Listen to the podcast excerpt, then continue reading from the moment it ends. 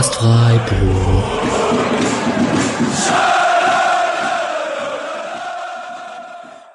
Hallo und herzlich willkommen zur 100. Episode des S, des, oh Gott im Himmel. Hallo und herzlich, sehr gut, das lassen wir drin, genauso. Hallo und herzlich willkommen zur 100. Episode des Spotcast Freiburg. Leicht nervöser Beginn hier. Wir schreiben Samstag, den 6. November, 18 Uhr, kurz nach dem 2 zu 1 nicht Sieg, sondern der Niederlage gegen den FC Bayern München. Wir sind immer noch Dritter, wir haben immer noch die beste Defense der Liga. Am Ende wurde es nochmal spannend und wir nehmen direkt nach dem Spiel auf. Ähm, es ist eine besondere Aufnahme, es ist die 100. Folge, es ist das kleine Jubiläum des Spotcast Freiburg. Die Viererkette hier ist komplett beisammen und ich sage erstmal Hallo in die Runde. Hallo Patrick. Hallo Alex. Grüß dich Mischa. Guten Abend. Und einen schönen guten Abend, lieber Julian. Hi und sag erstmal Prost, weil ich habe hier meinen Weizen in der Hand und ähm, Mischa steht auf und holt was. Aber ich glaube, wir feiern unser Jubiläum und leider keinen Sieg. Aber wer will anfangen? Es war doch recht knapp. Julian, wie fühlst du dich? Ich finde es echt okay. Also ich habe mich zwischen am Ende wirklich hauptsächlich geärgert, dass es nicht mehr knapp war und dass ich nicht mehr dieses sehr, sehr gute Gefühl quasi am Ende habe, wenn man das Gefühl hat, hier könnte doch noch was gehen oder so, gerade nach den nach der Flugkopfballchance und so. Ähm, und dadurch, dass es dann nochmal knapp wurde und ähm, ja, man sich dann quasi nachträglich noch so ein bisschen belohnt hat für die wirklich guten Anfangsphase, ähm, war es dann, also war es dann völlig okay. Ist ja immer gegen die Bayern hat man dann eine Chance, wenn diese, wenn bei selbst bei denen nicht alles läuft und man dazu einen Sahnetag hat. Und bei Bayern, also Bayern hat wirklich ein starkes Spiel gemacht und dass man dann überhaupt äh, so knapp gehalten hat, finde ich völlig in Ordnung. Mischa, ist dein Blogartikel schon draußen? Nein, tatsächlich nicht. Äh, hast du gesagt, dass wir kurz nach dem Spiel aufnehmen gerade? Ja. ja. Äh, nee, das dauert auch noch ein bisschen. Ich schau mal, wahrscheinlich setze mich morgen dran. Ich wäre, glaube ich, etwas enttäuschter, weil ich den Fehler gemacht habe, kurz vor dem 2 zu 0 zu denken, hey, es steht nur 1-0 es gab zwar jetzt lang keine eigene Chance mehr, aber ist ja egal, ne? Wenn es 1-0 steht, Schlussoffensive, kann alles passieren. Äh, darf man halt nicht machen, ne? Also dann, weil dann ist man doch irgendwie enttäuscht. Was Quatsch ist, weil, ähm, ja, wir, wir hatten es jetzt oft genug gesagt, Bayern schießt halt 3,8 Tore pro Spiel, kassiert fast keins und äh, doch, kassiert eins oder so im, im Schnitt dann. Äh, was, ja, da ist für Freiburg eigentlich nichts zu holen. Und 2-1 ist da schon in Ordnung dennoch ein bisschen enttäuscht bin ich noch. Patrick, wie sieht's bei dir aus, die Gefühlslage? Ja, Spiele gegen Bayern immer ein bisschen verrückt, finde ich, weil du so aus einem, so einem Spiel rausgehst und du weißt, dass es eine hochverdiente Niederlage ist und ähm, das Spiel wahrscheinlich, also von Expected Goals ja auch noch ein Tor höher ausgehen könnte. Und trotzdem gehst du aus dem Spiel raus und bist komplett zufrieden eigentlich damit, wie es gelaufen ist. Und also nicht komplett zufrieden, aber zu 95 Prozent zufrieden vielleicht. Und dieses Gefühl hast du halt nur gegen Bayern, weil die Mannschaft halt einfach absurd viel besser ist als alle anderen in der Liga. Und ähm, deswegen ist es immer ein bisschen komisch, aber ich fühle mich, ich würde sagen, genauso gut wie vor dem Spiel. Julian, du hattest 3-1 getippt, der Tipp war dann irgendwann ziemlich heiß. Ähm, ich hatte 2-2 getippt, da habe ich natürlich in der letzten Minute, in Minute 96 übrigens, mhm. könnte man auch mal drüber reden, wie lange danach gespielt wurde, habe ich dann auch noch gehofft, dass mein Tipp nochmal scharf wird. Ähm, wenn der Höfler, wenn der Freistoß mit dem Höfler-Kopfball reingeht, wird es vielleicht nochmal heißer. Aber richtig getippt hat keiner. Ähm, Sieg von Bayern haben Julian und Mischa prognostiziert. Die konnten den Optimismus ein bisschen bremsen. Diese Folge, wir haben es schon gesagt, oder ich habe schon gesagt, ist die hundertste. Wir werden das ein bisschen zweigeteilt machen. Wir werden einmal die ganz normale Spielbesprechung und dann werden wir auf die Leihspieler am Ende und auch auf die anderen Mannschaften und etc. Das, das werden wir alles machen, auf den Bundesligaspieltag schauen, ähm, soweit wie der zumindest jetzt gelaufen ist bis zu diesem Zeitpunkt. Und dann werden wir uns im zweiten Teil, also die Folge wird wahrscheinlich, höchstwahrscheinlich ein bisschen länger gehen als die anderen Folgen, die ihr so gewohnt seid, ähm, uns mit euren Fragen beschäftigen. An dieser Stelle erstmal ein herzliches Dankeschön an die Twitter, ans Twitter-Bubbele. Ähm, schöne Interaktion, schön viele Fragen aller Art. Ähm, wir hoffen, dass wir die alle durchgehen können und gucken mal, wie viel Gesprächsstoff da dann im zweiten Part zwischen uns vier entstehen wird. An der Stelle, es wäre dumm, in der hundertsten Episode es nicht zu tun. Ähm, ihr könnt uns sehr gerne unterstützen. Es gibt einen Spendenlink in den Show Notes. Ähm, der hat sich auch geändert. Wir werden das auch nochmal auf Twitter posten. Und wir hoffen ganz, ähm, ich bin jetzt mal so arrogant oder, oder so, so, so optimistisch, arrogant ist das falsche Wort, ähm, zu sagen, wir, wir werden hoffen, dass wir zum Heimspiel in in Frank gegen Frankfurt in der Heimspielzeitschrift wiederum einen kleinen Artikel haben, den ihr ähm, anschauen könnt, wo ihr nachlesen könnt, was mit uns und mit der hundertsten Episode ähm, alles so passiert ist. Aber eigentlich alle, die das hören, wissen das auch schon und wir werden in dem zweiten Teil dieser Folge auch viele Fragen beantworten, wo ihr vielleicht noch ein paar Informationen bekommen werdet. Alle, so. die dadurch draufkommen, herzlich willkommen im Sportcast. Genau, das stimmt. Wir ja, quatschen hier häufiger über, die, über Freiburg und so und ähm, ja, also ist auch interaktiv, nicht im Sinne von, dass wir hier die ganze Zeit, ähm, also manchmal haben wir auch Gäste, aber vor allem wir alle antworten gerne auf Twitter und so und quatschen auch mit anderen Genau, voll, voll, voll gute Ergänzung. Danke, Michel. Das ist natürlich wahr. Ihr könnt gerne mit euch, mit uns in Kontakt treten. Es gibt da so Fälle wie Urbu und Alex, äh, Alex, der heute auch im Stadion war zum Beispiel, die hier auch schon als Gastbeiträge jetzt sich mittlerweile ein bisschen etabliert haben und ähm, fühlt euch dazu aufgefordert, mit uns in Kontakt zu treten, auf jeden Fall. So, der FC Bayern München. Wir starten immer mit dem Gegner in aller Bescheidenheit. Ähm, wir hatten die Spiele gesehen in den letzten in der letzten Woche. Es war einmal ein 5-2 gegen Union und dann ein 5-2 gegen Benfica. Mischa, hast du dich ein bisschen vorbereitet? Benfica habe ich mir angeschaut. Da haben wir aufgenommen teilweise auch schon, ne? Also beim Benfica-Spiel. Ja. Und danach habe ich auch weitergeschaut und ich fand Komar unfassbar gut. Das war interessant, dass Müller da nicht gespielt hat. Ähm, ja, aber ich finde, das sagt halt alles, dass die haben gegen Benfica, glaube ich, fünf Tore geschossen und gegen Union fünf Tore geschossen. Und dass man gegen Union jetzt nicht einfach so Tore schießen kann, ist, glaube ich, allgemein bekannt. Mm, und es ist halt, also es ist wirklich krass ein bisschen, wie Bayern sich aus Pressing-Situationen befreien kann, wie die insgesamt einfach so spielerisch leicht vom Aufbau ins Angriffdrittel kommen und ja, einfach eine sehr gute Abstimmung haben. Wer sich wann zurückfallen lässt und so. Ist dann auch irgendwann ziemlich fluide und ja, ich weiß gar nicht, inwiefern das, ähm, also wie, wie eng das Korsett ist, das Nagelsmann da gibt. Man erkennt ganz viele Elemente von Nagelsmann, auch so ein bisschen dieses asymmetrische mit der Dreierkette, das war bei Nagelsmann auch schon so. Und bei Meccano kommt da auch immer mehr rein. Aber teilweise können die Bayern-Spieler eben nochmal einfach anders reagieren als Leipziger Spieler im Spielaufbau. So, also die, die laufen anders. Ähm, Passqualität ist noch mal ein bisschen höher. Und ja, offensiv gigantisch. Defensiv ist es halt immer ein bisschen anfällig. Das hat man ja auch äh, bei dem Spiel gesehen. Sie, sie geben einfach Platz. Sie sind da nicht so diszipliniert im, äh, im Verteidigen. Dreierkette, Viererkette, Patrick, du kannst auch gleich dann, ich, ich übergebe den Ball an dich dann. Ähm, ich finde es ja immer sehr spannend, die, die Sky und jetzt auch auf Transfermarken so die, die, die Aufstellung, die da gezeigt werden, dass die malen das meistens immer als Viererkette auf, so, mit, mit Süle als Rechtsverteidiger und ähm, ähm, quasi Sané und Coman als Außenspieler. In Wahrheit ist es ja aber oft ein Dreieraufbau mit Hernandez, Upamecano und Süle und quasi Coman und Davies als Schiedenspieler, wenn man das so sehen möchte. Ich, das ist das, was Mischa gerade mit der Asymmetrie auch ein bisschen angesprochen hat.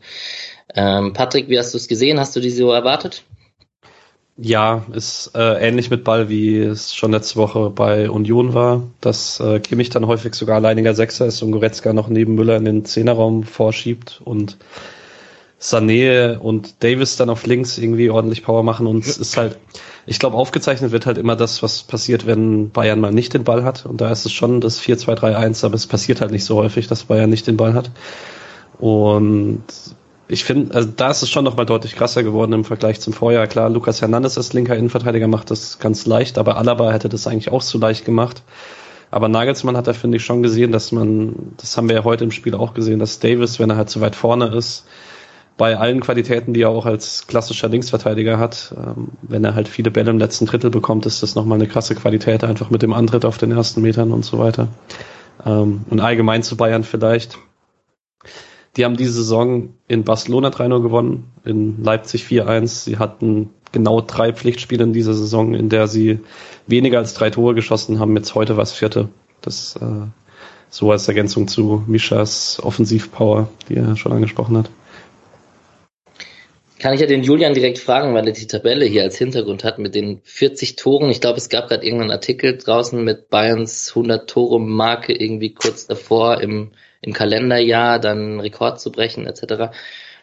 Klar müssen wir nicht drüber sprechen, der SC hat die beste Defensive der Liga, aber das mit der Offensive vom FC Bayern, das ist schon sehr beeindruckend. 40 Tore sehe ich da am, am Bildrand von deinem Hintergrund. Mhm. Und also auch heute ist man mit zwei Toren ja durchaus sehr gut weggekommen. Ähm, die Abschlusspositionen waren für Bayern halt so, dass eigentlich deutlich mehr Tore hätten rausspringen müssen. Die Schüsse dann wiederum heute mal äh, uncharakteristisch schwach insgesamt. Äh, sehr viele, die relativ zentral da auf Flecken kamen. Ähm, aber es, es gibt in der Liga eigentlich niemand, der, wo man dann sagen kann, da, uh, hier mehr als ein Tor wird schwierig. Also das war wenn dann halt der SC und äh, selbst da hat es dann doch relativ einfach für zwei Tore gereicht. Ähm, ja, ich, also ist wie jedes Jahr. Äh, für mich ist das auch schon jetzt kein, kein Rennen mehr, auch wenn man irgendwie noch hofft. Ja. Ganz kurze Frage, wenn wir bei Bayern sind und ähm, naja, die werden ja immer sehr viel beobachtet und man arbeitet sich ja auch immer ein bisschen an Bayern ab. Wer ist denn für euch so der unsympathischste Bayern-Spieler? Joshua Kimmich. Joshua Kimmich? Joshua Kimmich. Ah, ja, Müller. Müller, weil ich bin langsam dabei, es Richtung Hernandez äh, kicken mhm. zu lassen. Ich, das ist schon, das ist schon sehr unangenehm einfach. Also Kimmich jetzt tatsächlich einfach wegen den letzten zwei Wochen. Davor war es für mich klar Müller. Ah, das spielt bei mir bei Kimmich da gar nicht mal so krass rein, aber Kimmich ist so ein genauer Giftzwerg wie Kreisliga Alex, muss ich natürlich an der Stelle sagen. also, ähm, das ist eine Hassliebe auf also Fußballer. Projektion ist das. Ja, ja, wahrscheinlich, wahrscheinlich, ja. Genau.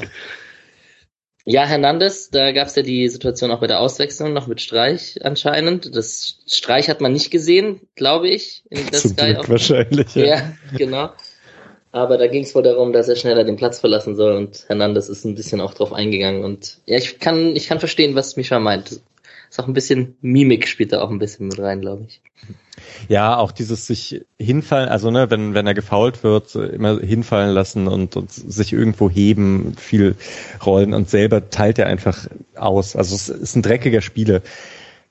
Manche mögen das ja auch. Ich glaube, wenn man selber im Team hat, findet man es vielleicht auch ganz gut. Ich finde, Bayern hat es halt nicht nötig. Naja. Jetzt stelle ich die Frage trotzdem anders. Und was glaubt ihr denn, wer der erste Spieler ist, den gegnerische Mannschaften am unsympathischsten finden? Das muss Lukas Höhler sein. Ja, Lukas Höhler, ganz klar. Ja. Okay. Das also macht ihn wieder keine, sympathisch. Selbst wenn es keine Schweiben oder so sind, geht's ja, weil das nervt vermutlich einfach ständig, wenn du wenn du, wenn du irgendwie den achten Mal einen Freistoß gegen dich kriegst, drehst du ja irgendwann durch. Auch wenn alle acht berechtigt sind, bist du irgendwann sauer. Also ich glaube auf jeden Fall höher. Vielleicht auch Günther, weil der sich am ehesten am Schiedsrichter abarbeitet und das auch so gestenreich macht. Hm. Könnte ich mir vorstellen, dass das einige Leute ärgert, aber ich habe es halt noch nie gehört. Also bei Höhler habe ich schon häufiger mal gelesen, ja. dass der nicht so oft fallen soll.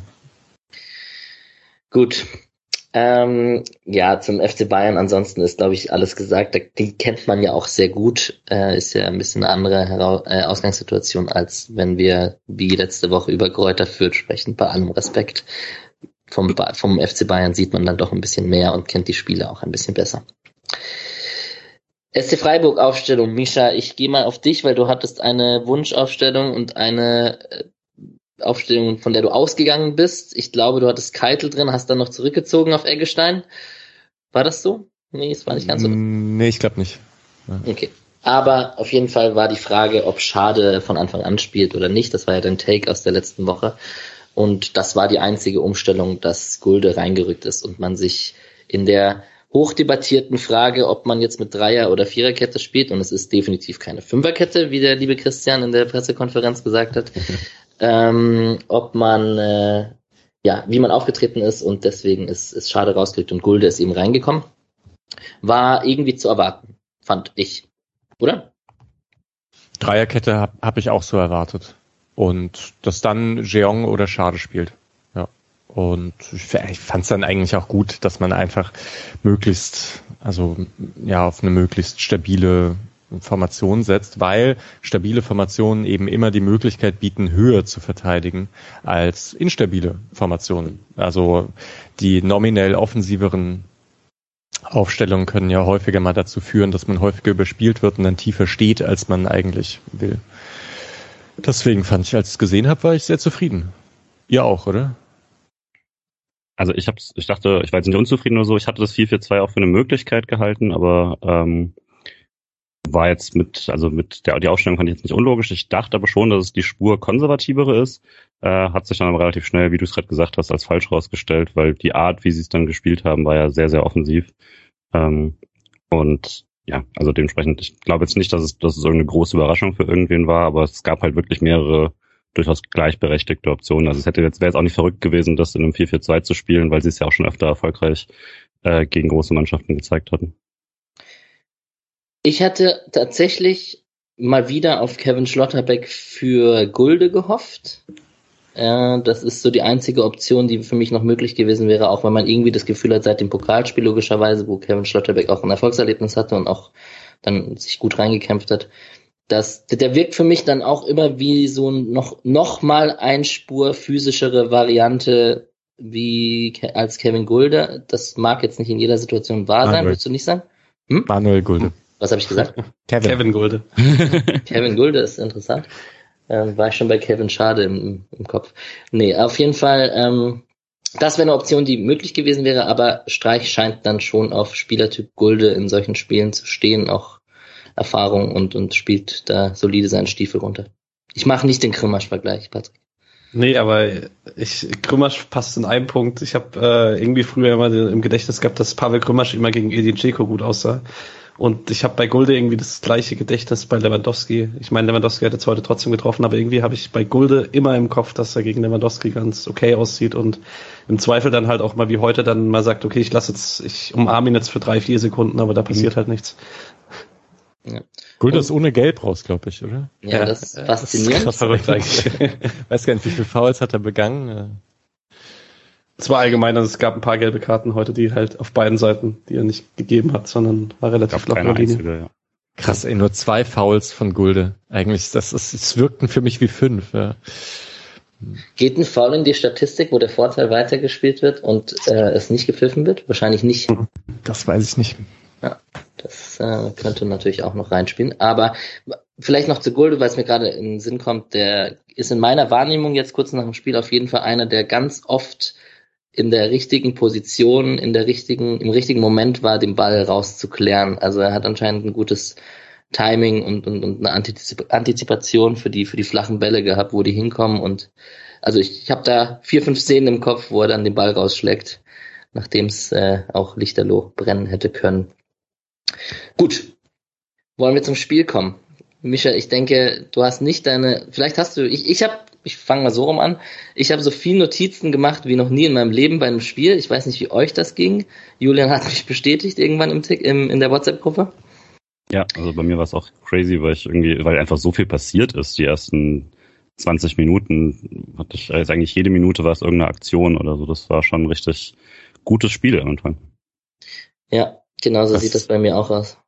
Ich finde es dann auch ganz schwierig, so Spiele zu bewerten und die so eine Dichte einfach haben, bei der man also, ich meine, ein, ähm, ein Spiel besteht immer aus Angriffssituationen im Prinzip, ne? Weil wenn ein Team einen Ball hat, dann versucht es anzugreifen, versucht es nach vorne zu kommen. Meistens besteht es dann daraus, dass man angreift mit einem langen Ball, der irgendwie, der, der halt nicht kommt, oder dass man irgendwo hinspielt, wo der Gegner verschiebt und man abdrehen muss und zurückspielen äh, muss und von vorne wieder angreifen. Und hier hatte man aber echt das Gefühl, dass jede Minute eine Angriffssituation auch durchgespielt wird einfach. Ähm, und wenn so viel passiert, also ich verliere dann auch irgendwann so den Überblick, dann, dann gibt's nur noch so einen Gesamteindruck, äh, der, ja, der irgendwie da ist. Also bei mir steht in der achten Minute munteres Spielchen und davor habe ich sieben, acht, neun Kommentare schon aufgeschrieben in den ersten zehn Minuten. Da dachte ich mir so, wenn das so weitergeht, schaue ich mehr auf ein, also ich habe irgendwann auch blind geschrieben und dann kam Autokorrektur und aus, aus Command wurde dauernd irgendwas anderes. Ich weiß es jetzt gerade gar nicht auswendig, aber ähm, ja, war schon interessant. Also ich habe zum Beispiel ganz am Anfang erstmal direkt Günther auf Grifo, wo fast dieses Eigentor von Upamecano entsteht. Hernandez. Ich habe da... Bitte? Hernandez. Das war Hernandez? Ja, ja. Leider nicht Simon Aster. Ja, und leider auch nicht Bailey von Manchester United, wer es gesehen hat. Das war ein relativ ähnliches, also mhm. ganz grob, eine relativ ähnliche Szene. Bailey ist mehr reingegrätscht und Hernandez hat ihn mehr rausschlagen wollen. Aber das war das Spiel davor, das Manchester Derby um 13.30 heute und da ist Eigentor okay. von Bailly am Anfang entstanden. Ihr habt tatsächlich Manchester geschaut, während Regensburg gegen Rostock spielt. Ja, das, als du über Regensburg-Rostock getwittert hast, war ich auch kurz vom Glauben abgefallen, aber gut. Immer zweite Liga ja. vor, vor Premier League. Auf Gegen die Fall. Kommerzialisierung des Fußballs. naja, gut, das ist auch nicht. aber weil es Freiburg-Bezug gibt. Ja. Bei, achso, wegen Bukalfa oder was? Nee, ach, weil vielleicht Regensburg nächste Saison gegen Freiburg spielt oder Freiburg da in diese Liga absteigen kann, habe ich immer, fühle ich mich dem immer näher.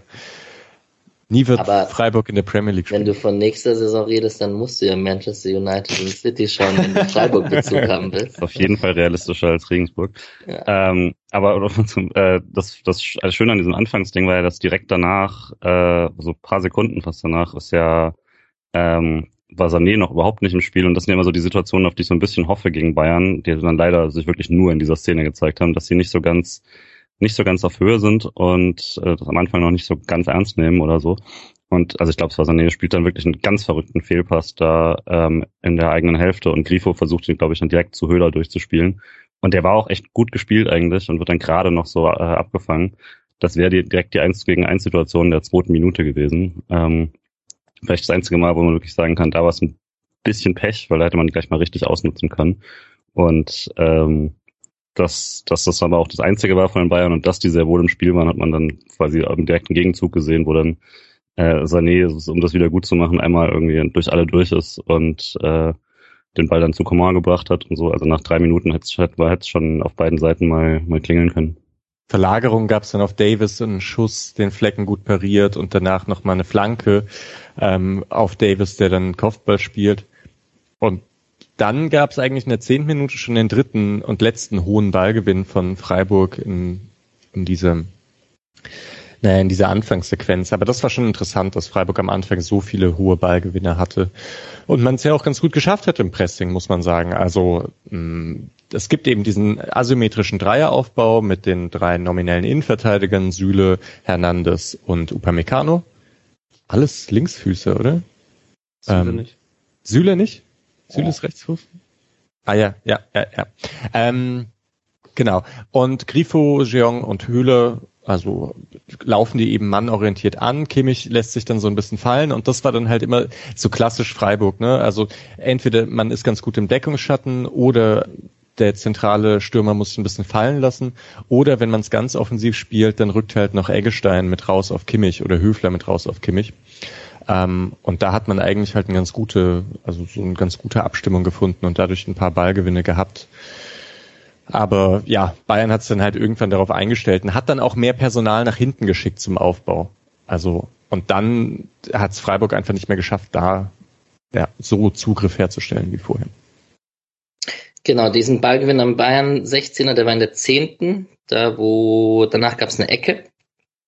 Und da, ich habe mit einem Bayern-Fan vorhin tatsächlich geschaut, den ich jetzt nach Hause geschickt habe, weil ich Podcast-Aufnahme habe. Aber der war auch so, ja, was sind denn das für krasse Ballverluste? War auch überrascht, also nicht unbedingt überrascht, weil man fast davon ausgehen konnte, dass Freiburg mit diesen 22 Punkten im Rücken das, das relativ mutig angeht und sich da jetzt nicht hinten reinstellt. Aber das war schon sehr gut und dass Bayern so am Schwimmen war, also Julian, du hast den Sané-Fehlpass erwähnt, dann den hohen Ballgewinn da in der zehnten Minute, in der zwölften habe ich das nochmal aufgeschrieben, wo, wo Höhler dann zum Schuss kommt und links vorbeischießt. Und das waren ja jetzt Ballgewinne nicht irgendwo an der Mittellinie, sondern das waren wirklich Ballgewinne 20, 25 Meter oder schon fast am gegnerischen 16er. Hat man da Bayern überrascht oder war das einfach gut von Freiburg oder hat Bayern einfach gebraucht, um ins Spiel zu kommen? Weil wir reden nachher wahrscheinlich über eine, ab der 25., 30. Minute über eine Phase, wo Bayern dann besser ins Spiel kam. Ich würde sagen, also überrascht dürfte man Bayern nicht haben, weil ähm, Nagelsmann weiß schon, was er von Streich bekommt. Man hat es halt sehr intensiv gemacht und ist dann auch ähnlich wie Union letzte Woche gegen Bayern dann häufiger mal äh, in direkte Duelle gekommen und dann ist Bayern schon am ehesten schlagbar, weil der SC hat ganz gutes Spielermaterial und gerade von Günther habe ich ein paar Ballgewinne auf links dann im Kopf, wo halt einfach mal direkte Zweikämpfe gewonnen hat oder im Gegenpressing Höfler, wo Höfler sowieso immer sehr, sehr gut ist, wenn man das mal macht. Man konnte da halt einfach, man hat es da noch geschafft, das Spielfeld sozusagen eng zu halten und äh, Bayern keine Räume finden zu lassen. Ähm, dass sich das später ändert, da werden wir noch zukommen, aber ähm, ja, man, man hat's da, also ich würde sagen, der Pressingplan hat einfach die erste Viertelstunde sehr gut funktioniert und ja. Alright. Ich mache mal weiter, ihr ergänzt, wenn ihr was habt. Ich habe die, die Müller-Flanke ins Nichts in der 13 Minute habe ich mir natürlich notiert, weil ich sie lustig fand. Das war auch die erste von zwei, da kommt noch eine später dazu. Ähm, Patrick, was was? Ja, die Minute danach. Ja. Äh, Finde ich bester SC-Angriff. Ähm, Jeong macht es dann auch gut, ist glaube ich schon in der Initiation beteiligt, spielt einen Doppelpass, wenn ich mich nicht sehr täusche und sehr gutes Tackling von Lucas Hernandez. Ich weiß nicht, ich konnte nicht nochmal Highlights sehen. Ähm, und dann geht der Ball nochmal raus auf Günther und ähm, Kübler verliert ans Kopfballduell, aber das war davor wirklich sehr, sehr gut gespielt mit Balleroberung, Gegenpressing, auf links, auf engem Raum durchgespielt und ich würde sagen, Jeong macht sogar ziemlich viel richtig, aber das ist eine sehr gute Defensivaktion.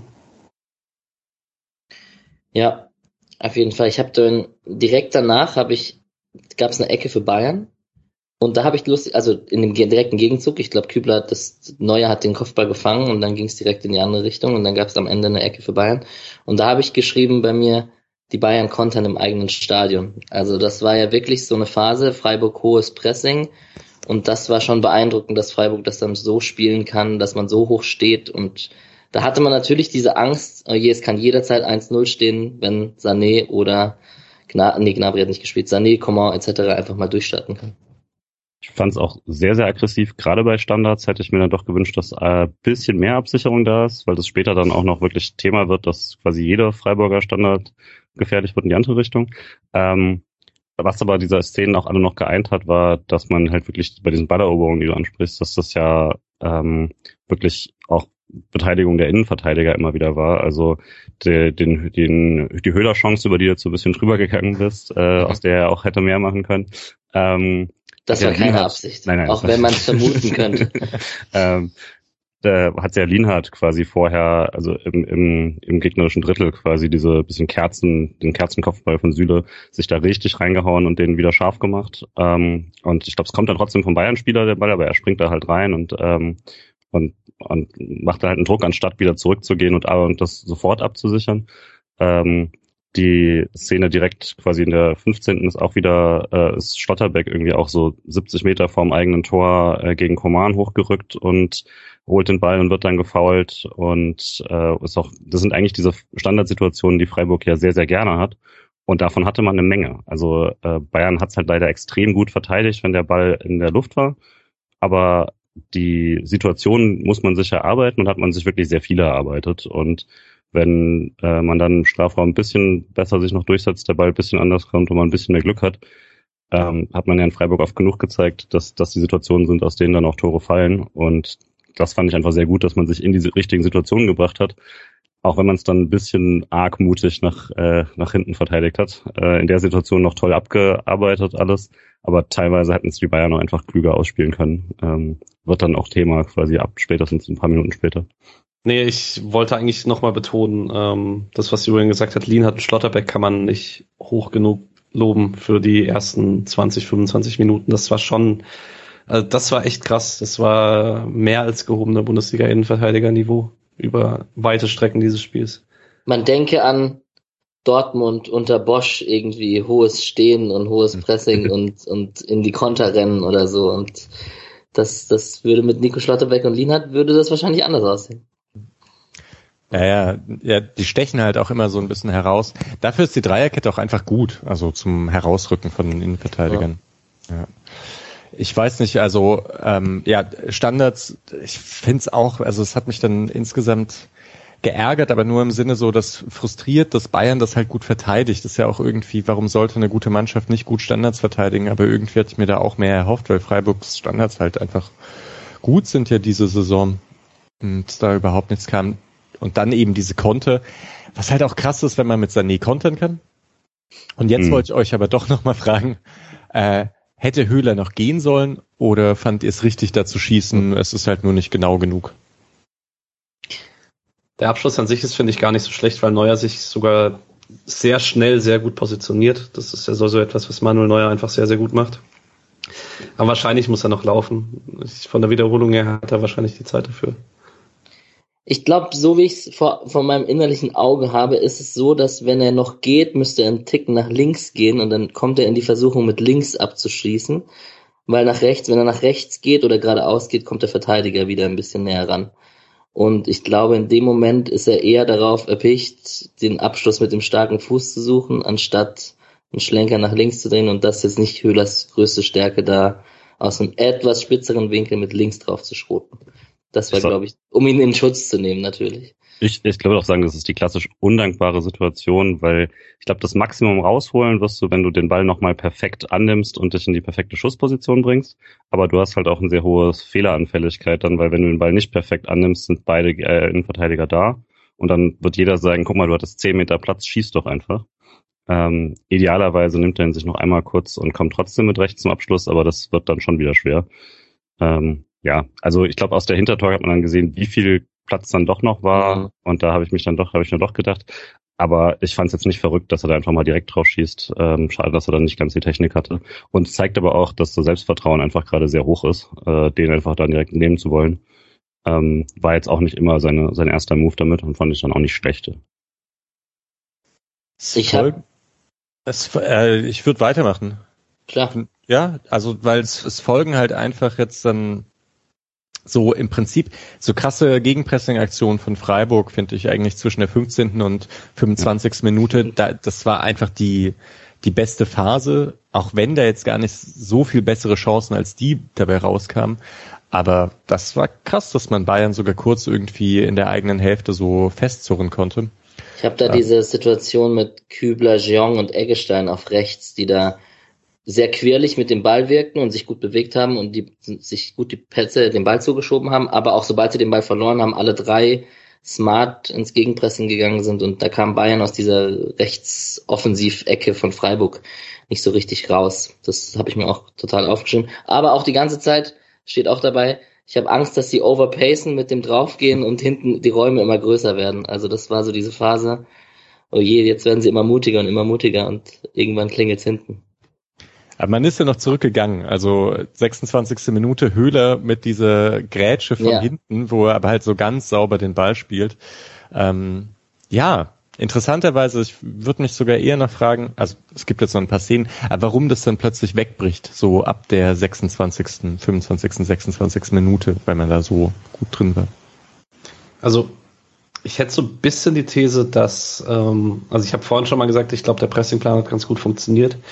Und Bayern hat dann aber halt den Vorzug, dass man so reagieren kann, indem es keinen Pressingplan mehr gibt eigentlich, weil Kimmich sich dann so komplett frei übers Feld bewegt hat, äh, mal im Aufbau geholfen hat, dann aber auch immer in anderen Räumen. Müller ist so so, läuft halt rum, wo Müller gerade Lust hat, rumzulaufen, zu gefühlt. Ähm, aber Bayern halt einfach diese Qualität hat, dass dann, wenn ein Spieler was Außergewöhnliches macht oder mal einen anderen Raum besetzt, dass alle anderen richtig drauf reagieren. Und ich würde einfach sagen, Bayern hat sich nicht mehr pressen lassen. Also man hat es, irgendwie war Bayern immer flexibler und dadurch trotzdem immer sicherer in den Abläufen und das ist schon eine verrückte Qualität.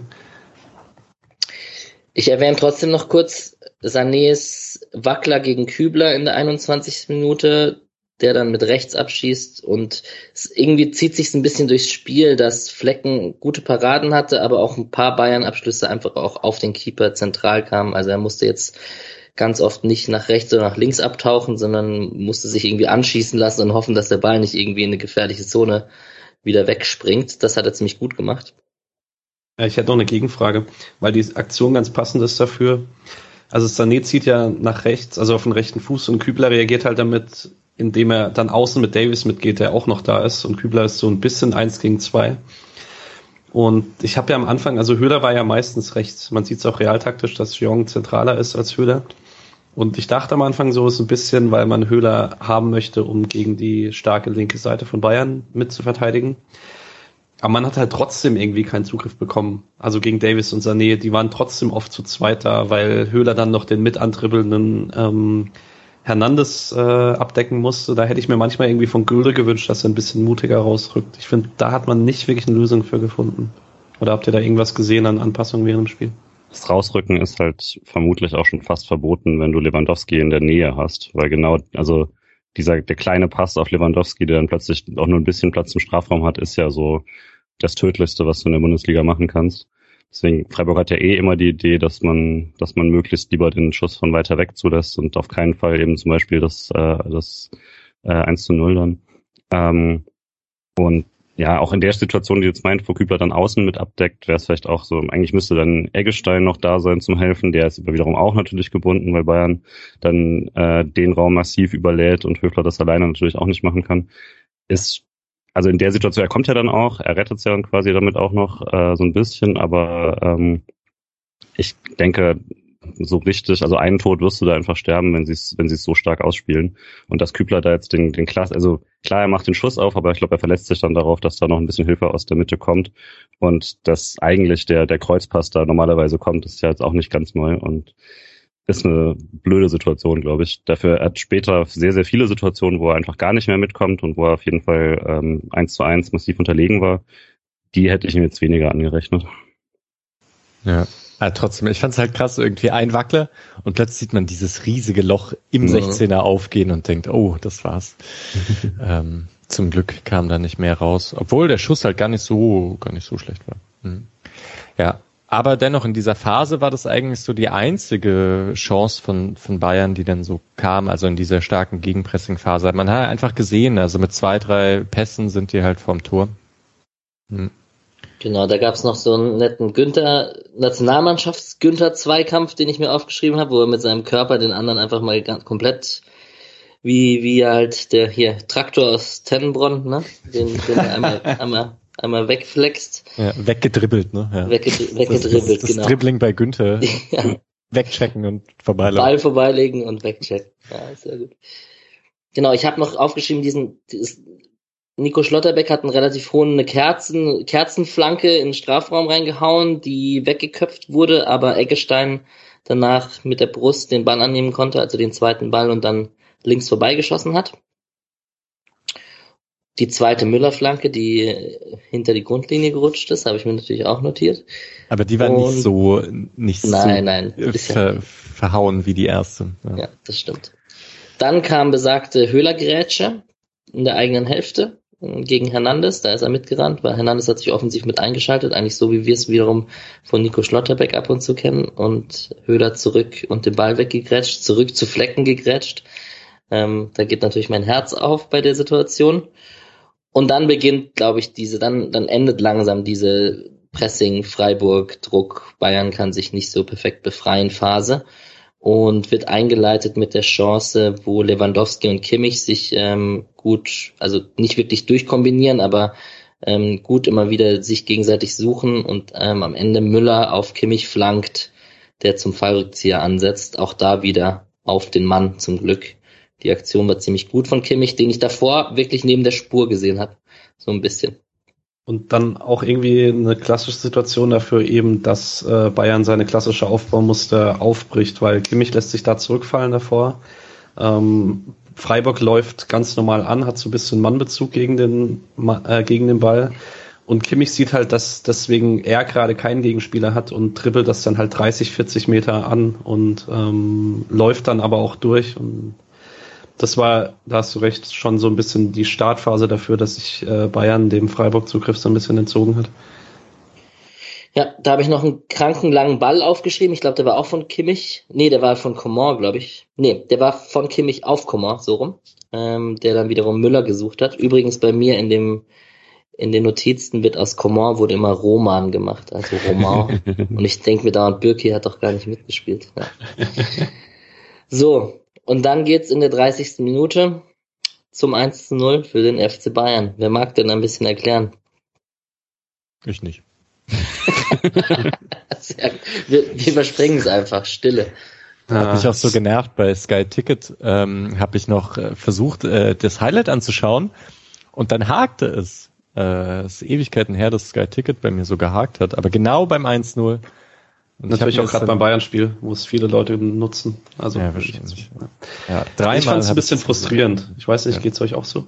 Ich fand es sehr frustrierend, weil das eigentlich eine Situation war, wo Lienhardt richtig antizipiert, so gefühlt die Situation schon geklärt hat, dem dann der Ball ein bisschen unsauber verspringt und dann gleichzeitig, ich weiß gar nicht, ob Höfler eine Chance hat, wenn er mit Goretzka den Sprint voll anzieht, aber Goretzka fängt halt schon den Lauf an und als Lienhardt kurz sein Ball ist, zieht er ihn trotzdem durch und ähm, dann hat halt Müller eine Passoption und da ist Müller in den letzten ein, zwei Jahren lässt sich dann den Pass nicht nehmen und Goretzka hat es dann wahrscheinlich am einfachsten, da hat er halt auch einfach seine Qualität. Ja. Ich glaube, Höfler verliert halt, also äh, Höfler verliert ihn da wirklich komplett, aber es ist auch ein bisschen eben eine doofe Situation, weil Goretzka da was antizipiert, was äh, nicht mehr nicht mehr ganz so wahrscheinlich ist und das macht es halt macht halt einfach fantastisch. Bei Freiburg ist das ja was, was nicht so viele Spieler auch haben. Das komplette, ich, ich spekuliere auf einen, einen Ball, der 90 Prozent nie kommt. Petersen hat das, ähm, aber sonst ist das jetzt nicht sowas, was man so häufig sieht und das war schon einfach stark ist aber auch gleichzeitig natürlich so, wie direkt und die, also wie sie diese Diagonalpässe da vorher schon spielen, ist einfach stark gemacht und ähm, dass der Ball von Lienhardt dann direkt zu Müller springt, ist ärgerlich, aber jetzt auch nicht auch nicht irgendwie extremes Pech oder sowas, sondern ähm, ist dann halt auch einfach die Folge von einem richtig starken Angriff. Individuell, klar, Höfler müsste eigentlich dran sein, aber man sieht sehr gut, warum es nicht ist. Also es ist einfach dann schon individuell auch eine Stufe drüber. Da du vorhin mich gefragt hast, welchen, welchen Spieler wir am unsympathischsten finden, oder hast du uns gefragt, äh, Leon Goretzka ist für mich die absolute das Gegenteil. Den feiere ich einfach nur ab und finde den absolut vom Spielertypus, auch vom, vom Typ, so wie er sich sonst so gibt und so, absolut beeindruckend. Und da kann ich meinen Bayern-Hass, wenn man jetzt Hass als vielleicht ein zu hartes Wort, aber sagt man ja sehr oft so, ähm, der, der, den muss ich da hinten anstellen. Also Leon Goretzka, krasser Typ.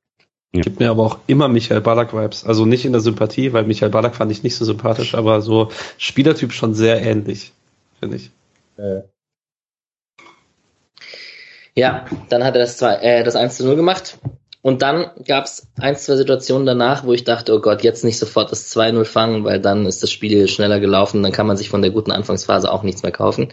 Da gab es diesen einen Konter, ähm, wo Davies auf Lewandowski spielt. Das war, glaube ich, eine Minute danach. Ähm, auch hier wieder Lewandowski Abschluss ziemlich zentral auf Flecken im Strafraum. Ich glaube, so am Elferpunkt circa stand Lewandowski. Ähm, Flecken angeschossen. Und dann gab es noch eine, einen Konter nach einer Ecke, wo ich dachte, dass es ein Foul von Sani gegen Kübler ist, weil er die Arme draußen hatte und im Kopfballduell. Da habe ich mich tierisch aufgeregt, erstmal kurz in dieser Situation. Und der hat raus auf äh, Lewandowski gepasst und Gulda hat dann noch die Situation geklärt. Bei diesem zentralen Schuss von Lewandowski muss man vielleicht noch sagen, also es wirkt ein bisschen, als ob er dann relativ wenig da rausholt und ist auch so. Also er holt recht wenig ähm, aus diesem Schuss heraus. Aber normalerweise, also bei bei anderen Vereinen gehen solche Bälle halt sehr häufig vorbei oder so, ne? Oder dann werden sie voll Risiko genommen und dann gehen sie drüber. Aber mir scheint dass diese ganzen Abschlüsse, die Bayern hatte, bei denen man das Gefühl hat, Flecken steht da gut und muss den, also muss den auch halten, äh, dennoch kamen halt super viele Schüsse aufs Tor von den Bayern. Also ich glaube deutlich mehr als sonst. Auch wenn sie dann meistens zentral sind. Hm, allgemein vielleicht dann in der Phase vor der Halbzeit.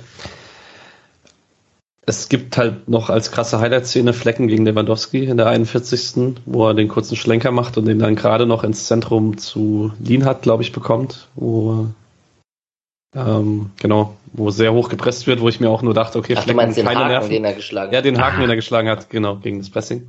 Ähm, und sonst bin ich irgendwie in die Halbzeit gegangen und dachte so, okay, eigentlich fühlt sich die letzte Viertelstunde so an, als hätte da noch 2-0 fallen müssen, aber so wirklich Torchancen nicht unbedingt.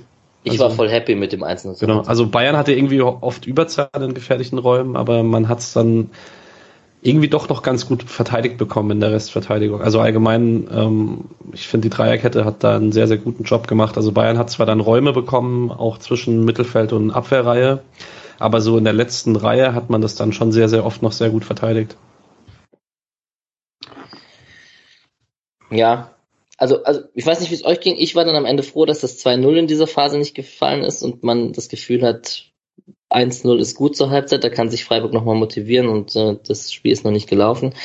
Ich, ich könnte noch ein paar Sachen erzählen, die ich, die ich hier rausgeschrieben habe. Ihr könnt gerne ergänzen. Also ich habe, es gab direkt nach dieser Situation, die ich vorhin geschrieben habe mit dem Konter, gab es so ein Eck, nach einer Ecke so ganz viel Tumult, wo Upamecano zum Schuss kommt und dann hat Freiburg irgendwie drei, vier Anläufe gebraucht, um den Ball zu klären. Dann gab es vom S10 Aktionen offensiv Kübler auf Höhler, der sich sehr, sehr gut gegen Upamecano durchgesetzt hat, einen Freistoß rausgeholt hat am Ende. Nee, Grifo hat den Freistoß rausgeholt am Ende, deswegen wollte ich es erwähnen, weil Grifo eigentlich derjenige war, der Upamecano ein bisschen auf den Knöchel gestiegen ist, nachdem er einen Haken geschlagen hat. Davis. Gegen Davis? Aber seht ihr das auch so? Es war gegen Davis, aber ja, ja. ich fand, ich fand's Quatsch, was Jonas Friedrich erzählt hat. Weil ja, Grifo trifft ihn dann von oben, aber ich kann halt als Abwehrspieler auch nicht einfach sagen, okay, ich stelle jetzt, also Grifo läuft da, ich stelle jetzt einfach meinen Fuß unter. Mhm. So, also bei Grifo bewegt er, äh, ändert er seine Laufbewegung überhaupt nicht. Also ich finde, wenn, dann kannst du sagen, es ist ein No-Call, aber dass das ein Offensivfoul ist, finde ich einfach Quatsch.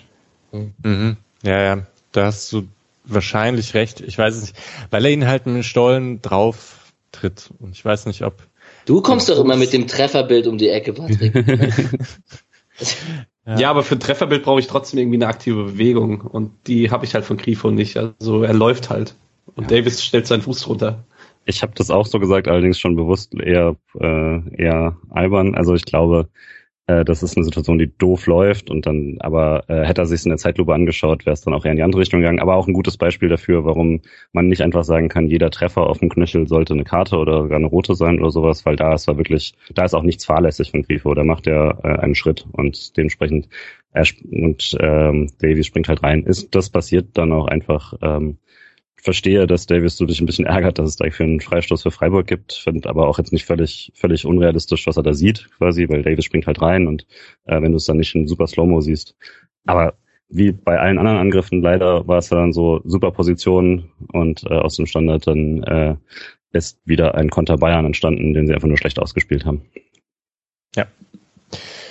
Ich, es gibt noch eine Sache. In der 33. Minute würde ich hier nochmal zurückspringen. Nico Schlotterbeck hat da eine Ecke rausgeholt. Mhm. So gibt es gab so ein, zwei coole Vorstöße, äh, vielleicht sogar noch mehr. Es gab einige coole Vorstöße von Nico Schlotterbeck und es ist halt manchmal gegen Bayern auch leichter gut auszusehen als gegen andere Teams, weil man so viel Platz gegen den Ball hat und dann eigentlich solche Aktionen einfach, ja, da einfach Platz für hatten. Ich fand, äh, äh, Schlotterbeck hat das eben sehr gut genutzt. Grifo hat das eigentlich auch häufig ganz gut genutzt, ähm, da ein paar kleine Haken zu haben. Und Höhle. Ja. ja, es gab Ende der ersten Halbzeit dazu noch, wenn du eben schon bei Nico Schlotterbeck gibst, so ein paar Nicklichkeiten und Duelle zwischen ihm und Coman. Mhm. Es gab es dann auch am Anfang der zweiten Halbzeit übrigens, in der 47. Minute ging es damit direkt weiter. Also das war ein heißes Duell anscheinend weil der ja auch diesen Raum mit seiner Schnelligkeit hinter Günther abdecken muss und dann ins Duell mit Coman geht und da auch wirklich am Mann geblieben ist, so ähnlich wie Gulde bei Lewandowski mit der Umarmung, aber auch, auch schön intensiv immer im Zweikampf geblieben. Patrick? Ähm, ja, Ende der ersten Halbzeit vielleicht noch, da ist so ein bisschen die Antithese zu dem, was Misha gerade gesagt hat, dass man mal gegen Bayern ein bisschen mehr Raum hat oder mal ein bisschen mehr Zeit hat. Da waren schon da hatte man irgendwie keine Ballbesitzphase, die mal länger als zwei, drei Sekunden gedauert hat, gefühlt. Da waren auch, wenn man dann mal ein bisschen mehr Zeit hat, hat man so richtig gemerkt, dass die Mannschaft es gerade nicht, also dass man so richtig ein bisschen gestresst ist von Bayern. Da waren zwei sehr leichte Fehlpässe dabei von Höfler, die man normalerweise nicht gewöhnt, äh, gewohnt ist, wo man mal Möglichkeit gehabt hätte auf Umschaltbewegungen und so. Und also wenn Bayern mal die Intensität anziehen möchte, dann können die die Räume auch ordentlich eng machen. Genau. Yes. Aber insgesamt hat er natürlich recht. ja, der Julian hat gerade recht, der schreibt mir, ich muss mich ein bisschen zügeln mit meinen tausend Notizen. Du hast natürlich komplett recht, dass wir ein bisschen schneller durch die Highlights springen sollten. Eine Sache wollte ich trotzdem noch erwähnen und dass äh, Davies in der 43. Minute, nee, in der 43. Minute gab es einen Konterschuss für Freiburg und Nico Schlotterbeck spielt auf Jean. Und Upamecano ist viel schneller als Jeong und läuft den Ball einfach komplett ab. Aber das, ich fand diese Situation ziemlich sinnbildlich, dass Freiburg bei allen Qualitäten, die wir denen gerade zusprechen, und man ist Dritter und so, eine Sache fehlt denen halt ganz oft. Und das merkt man, wenn Kevin Schade ab und zu reinkommt am Ende. Und das ist Schnelligkeit in der Spitze. Also mhm. Höhler, ähm, Jean Grifo, vor allem Grifo und Jean rennen halt einem schnellen Innenverteidiger nicht weg und können da irgendein Sprintduell gegen sich behaupten. Und das ist bei aller Ballsicherheit und so, muss man das natürlich auch irgendwie erwähnen, dass die Qualität einem da ein bisschen abgeht, um Konter zu Ende zu spielen. Ich muss da jetzt noch ganz kurz auch noch was ergänzen, ähm, weil ich sonst irgendwann in der zweiten Halbzeit gesagt hätte. Upamecano kriegt man diese Saison oder seit er bei Bayern ist und vielleicht auch schon ein bisschen bei Leipzig eine von zwei Sachen. Entweder du hast einen Tag, an dem man ein paar Wackler drin hat, oder er ist halt so gefühlt eine Ein-Mann-Restverteidigung und heute war er eher Zweiteres und dann, also wenn er so einen Tag hat, dann ist Upamecano einfach krass. Ich finde auch, dass der ein bisschen zu schlecht gesehen wird. Also er hat auch, also sicher hat er irgendwie ein paar Fehler gemacht, aber eben so oft ist der, ist er halt in bremsligen Duellen ähm, und hat so eine hohe Quote an äh, fantastischen Lösungen. Und ja, klar, ist riskant und manchmal sieht er dann blöd aus, aber ich finde jetzt auch, das äh, liegt weniger an ihm. Gut, Julian, wir springen zur zweiten Halbzeit. Ähm, der SC ist relativ gut, der SC ist relativ gut reingekommen, oder? Also wie in der Anfangsphase von der ersten Halbzeit hatte man das Gefühl, der SC geht mutig drauf und versteckt sich nicht und es lässt sich nicht durch den Rückstand unterkriegen. Es fehlten halt die hohen Ballgewinne. Es gab so einen Schuss von Eggestein ähm, und dann das dann Schuss von Höfler. Aber zu dem Zeitpunkt hatte ich auch das Gefühl, jetzt nimmt Freiburg langsam die, die Distanzschüsse auch um halt zum Abschluss zu kommen, um den Ball irgendwie nicht da ins Tor zu tragen, dann, damit man ein besseres Gefühl bekommt, vielleicht auch dann einen Abschluss gehabt zu haben. Und es war halt sehr schnell klar, dass Bayern aber überhaupt nicht einen Gang runterschaltet oder so. Also sie hatten direkt am Anfang diesen Chipball in den Strafraum, wo Lewandowski eine unglaubliche Annahme hat und Gulde ihn mehr oder minder umreißt. Das war vermutlich eher abseits. Ähm, nee, das glaube ich auch nicht. Also ich weiß nicht. Nee, ich weiß, dann hätte ich mir nicht angenommen, dass er hat Absatz gepfiffen auf jeden Fall. Ja, ja und dementsprechend hätte ich, also wäre es das nicht gewesen, hätte es halt sein können, dass hier dann doch noch jemand reinfunkt oder so.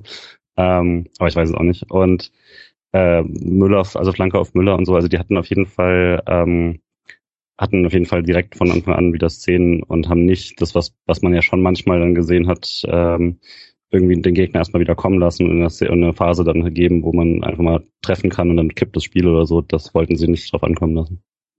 Ich habe was, ich habe eine Frage, die überhaupt nichts mit dem Spiel zu tun hat. Wäre das jetzt kein Abseits und kein Elfmeter äh, und trotzdem Elfmeter gewesen, hätte der VAR das machen dürfen? Oder hätte er erst sagen müssen, okay, nee, die erste Entscheidung ist Abseits und zwar ohne Torerzielung, also darf ich nicht eingreifen und dadurch darf ich auch einen Elfmeter nicht geben?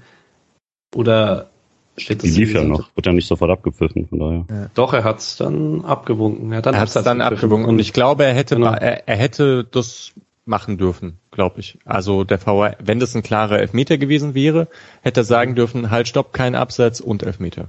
Ja, weil okay. hat ja nicht, der Schiedsrichter hat ja noch nicht abgepfiffen. Was der, der winkt, ist erstmal irrelevant. Äh, gepfiffen hat er erst nach dem Foul. Ja, okay. Nee, ich glaube, Patrick meint jetzt, dass es halt eben zwei Entscheidungen sind. Klar, ne? es wären zwei falsche Entscheidungen. Sozusagen. Genau, und dann, äh, ja. Aber ich glaube, er darf auch zwei Entscheidungen overrulen, so, solange halt noch nicht abgepfiffen wurde auf dem Feld. Also bevor das passiert. Wenn wir schon bei Schiri-Entscheidungen sind, genau genommen ist ein Rückpass mit dem Oberschenkel auch ein Rückpass und zählt nicht zur Brust. Also es gab Aber diese ja? keine kontrollierte Aktion, oder? Ah, mit, von Höfle, da ja. als er sich zwischen Lewandowski schiebt. Also das fand ich wiederum nicht so klar, wie es äh, dann einfach abgewunken wurde. Ähm, der der Bayern-Spieler, wer auch immer das war, hat sich auf jeden Fall auch gut beschwert in der Situation. Und Höfler stört da gut und geht dazwischen. Aber ich hatte mit meinem Fußballkollegen hier gequatscht und mit der Brust ist kein Problem, im Kopf ist kein Problem, aber der Oberschenkel ist halt leider nicht, ist halt wie der Fuß gewertet in der Situation. Ist das so?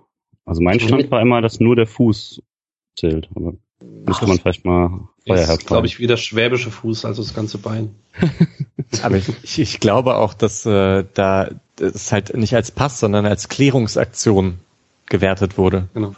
Also Rückpass ist das schon sehr, sehr deutliche Regel. Also es muss ja schon kontrollierter Pass sein, damit das irgendwie abgepfiffen wird.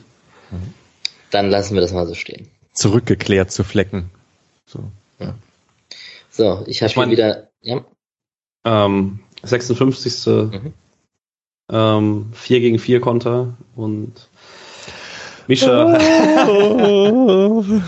ja, äh, Jong rechts am Strafraum mit dem Ball und eigentlich musste der Ball rüber zu Grifo und der ist dann irgendwie ganz unsauber gespielt. Und im Gegenzug äh, wird's fast Also das wäre echt ein typisches Bayern-Tor gewesen, finde ich. So im Gegner ein bisschen Raum zum Atmen gelassen, 4 gegen 4 Konterchance und der Gegner macht's nicht gut und okay, wir machen dann halt 2-0. Aber Goretzka trifft einen Pfosten. Aber ich weiß nicht, Mischa, willst du noch was sagen? Erstens, wenn man einen Konter so ausspielt, dann rennen alle zurück. Also, und das ist nicht passiert. Das hat mich auch geärgert. Also, dass da, dass die Rückzugsbewegung so schnell nach der, ähm, also, ja, so schnell nach der Pause nicht, nicht richtig durchgezogen wurde. Erstmal coole Gegenpressing-Aktion vom SC, muss man auch sagen. Jeong darf, keine Ahnung, ich weiß nicht. Vielleicht, hey, vielleicht war es ein Platzfehler, keine Ahnung. Ähm, aber, also, nee, er hat halt einfach schlechter Pass. Ja, ich habe davor noch, der hat Patrick jetzt unterschlagen, auf jeden Fall einen Fernschuss von Goretzka nach einem Einwurf und einen Fernschuss von Sané, den er richtig gut trifft. Mhm. Ähm, auch wieder aufflecken, deswegen habe ich das am Anfang gesagt, dass echt viel aufflecken zentral kam, aber es war ein gutes Geschoss, was der Sané da abgelassen hat an der, am 16er. Genau, und dann kam diese Situation, die wir gerade besprochen haben. Ja, dann, dann hält Gulde gut gegen Lewandowski, das habe ich mir auch notiert, das haben wir auch schon besprochen. Genau, dann habe ich mir in der 58. Minute Höhler und Jeong aufgeschrieben. Ich weiß nicht, wie euch das ging. Julian nickt. Ja, es war halt nur, da konnte, konnte jetzt nicht so viel mehr passieren, aber ähm, ja, also wirklich langer, ich glaube, Schlotterbeck haut den Ball da durch, durch die, äh, also durch die Ketten durch, das war super. Und Höhler dann sehr, äh, also sehr, sehr stark sich durchgesetzt und quasi im Fallen irgendwie weitergeleitet auf Jeong. Aber er war dann halt alleine gegen, glaube ich, vier und macht eigentlich noch das Maximum draus, indem man sich eine ganz gute Schlussposition bringt und da vorbeizieht. Und eine Minute später ist ja Grifo auch nochmal im Strafraum und kommt auch nicht in so richtig gute Positionen und schlänzen dann vorbei. Da hatte ich dann schon das Gefühl, okay, es gibt jetzt deutlich mehr Aktionen, äh, auch wenn die alle nicht sonderlich gefährlich sind, aber ähm, das ist ja schon mal die halbe Miete. Ähm, war, war dann so ein bisschen offenerer Schlagabtausch, auch wenn Bayern die qualitativ besseren Chancen zu dem Zeitpunkt hatte. Sorry, Patrick, ich muss, da haben übrigens die Höhler-Minuten begonnen. Also da hatte diese eine Aktion mit Jeong und dann hatte er diese Aktion gegen drei Leute, wo er den Ball im Mittelfeld treibt. Ich glaube, da am Ende ist dann Grifo zum Abschluss gekommen. Und also da war ich einfach nur noch mein lieber Lukas Höhler, ne? Mischa? Aber ja, weil Riesenaktion dreht sich raus äh, gegen drei Leute, läuft das ganze Mittelfeld und dann Im ein Scheißpass vor dem Herrn. Ja, das ist und, dann, und dann halt Gegenpressing-Aktion von Höfler, der dann auf Grifo gibt und so ja. kommt es zum Abschluss. Ja. Ähm, ja. Das, der, der Fehlpass gehört dazu, da gebe ich dir absolut recht. Ähm, auch da wieder Parallelen zu Kreisliga Alex zwischen Weltklasse und dann sich gegen den Kopf schlagen. Aber ja, gut. Ähm, ich fand es trotzdem krass, was er ab, ab dem Zeitpunkt in der letzten Schlussphase geleistet hat. So. Und dann halte ich auch die Klappe. Nee, alles gut. Völlig berechtigt auch. Äh, bei der Aktion habe ich ja auch geschrieben, Lukas Höhler muss für Deutschland spielen. Ähm, was aber auch an der Mangelung von anderen guten Stürmern liegt. Egal. Äh, zwei Sachen. Erstens, ich meine, Grifo muss den Ball auf Jeong ablegen, wo er abschließt. Ähm, der hat nämlich ganz gut Raum im Strafraum, ähm, aber ist schwer zu sagen von außen. Was ich wirklich krass fand, ähm, wenn man nochmal die Chance davor nimmt, äh, eben der flache Pass von Nico Schlotterbeck durchs Zentrum. Man hatte das auch noch ein zweites Mal im Spiel von Lienhardt, wo jedes Mal der Innenverteidiger von scheiß Sky-Kameras halt in Nahaufnahme gefilmt wurde. Und man sieht, dass der Ball einfach flach ins Zentrum gespielt wird. Und ich dachte jedes Mal, oh Gott, was macht ihr da? Und jedes Mal ist es ein äh, linienbrechender Ball durch drei Ketten durch. Und das äh, fand ich zweimal erst so Gott und zweimal sehr, sehr cool. Ähm, ist einfach ich kann es nicht oft genug sagen. Ich bin so hyped von dem, was Lean hat und Schlotterbeck diese Saison spielen. Das ist äh, absolut krass. Jo. Apropos Nico Schlotterbeck, 60. Minute, es sind Riesenräume hinter ihm, wenn er das Kopfballduell mal verliert und dann kommt Komatsa zum überhasteten Abschluss so rechts am Tor vorbei oder ans Außennetz. Ich, ich glaube, er war sogar vorbei. Aber ähm, da hat man eine dieser vielen Situationen gesehen. Günther steht ziemlich offensiv. Nico Schlotterbeck geht ins Kopfballduell und wenn das halt verloren wird, dann ist äh, hinten alles offen.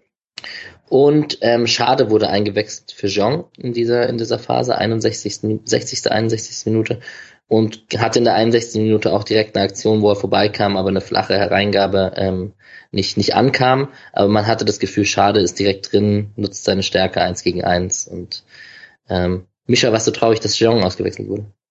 Nee, fand ich okay. Also, ja.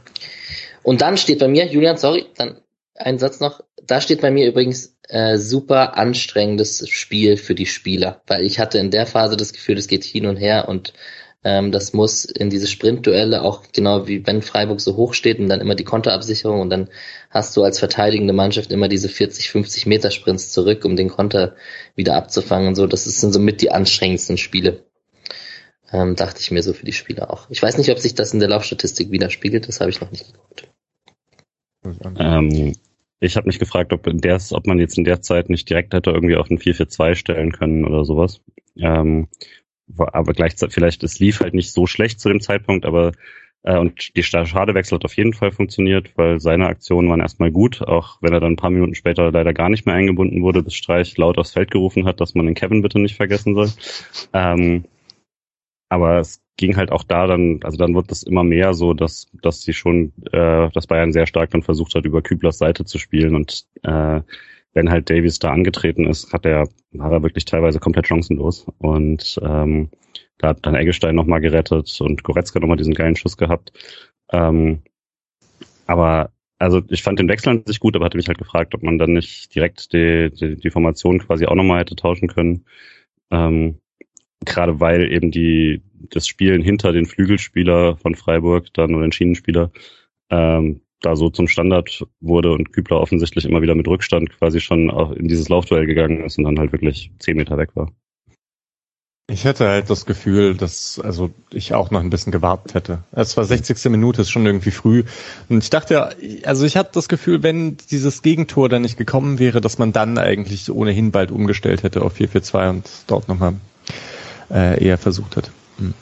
Ich muss halt sagen, mit Schade gab es irgendwie plötzlich nochmal eine neue Option. Also mhm. die, der lange Ball auf äh, von Flecken auf Schade und der hat dann eigentlich immer auf Höhle perfekt geköpft. Also der ist echt kopfballstark. Mhm.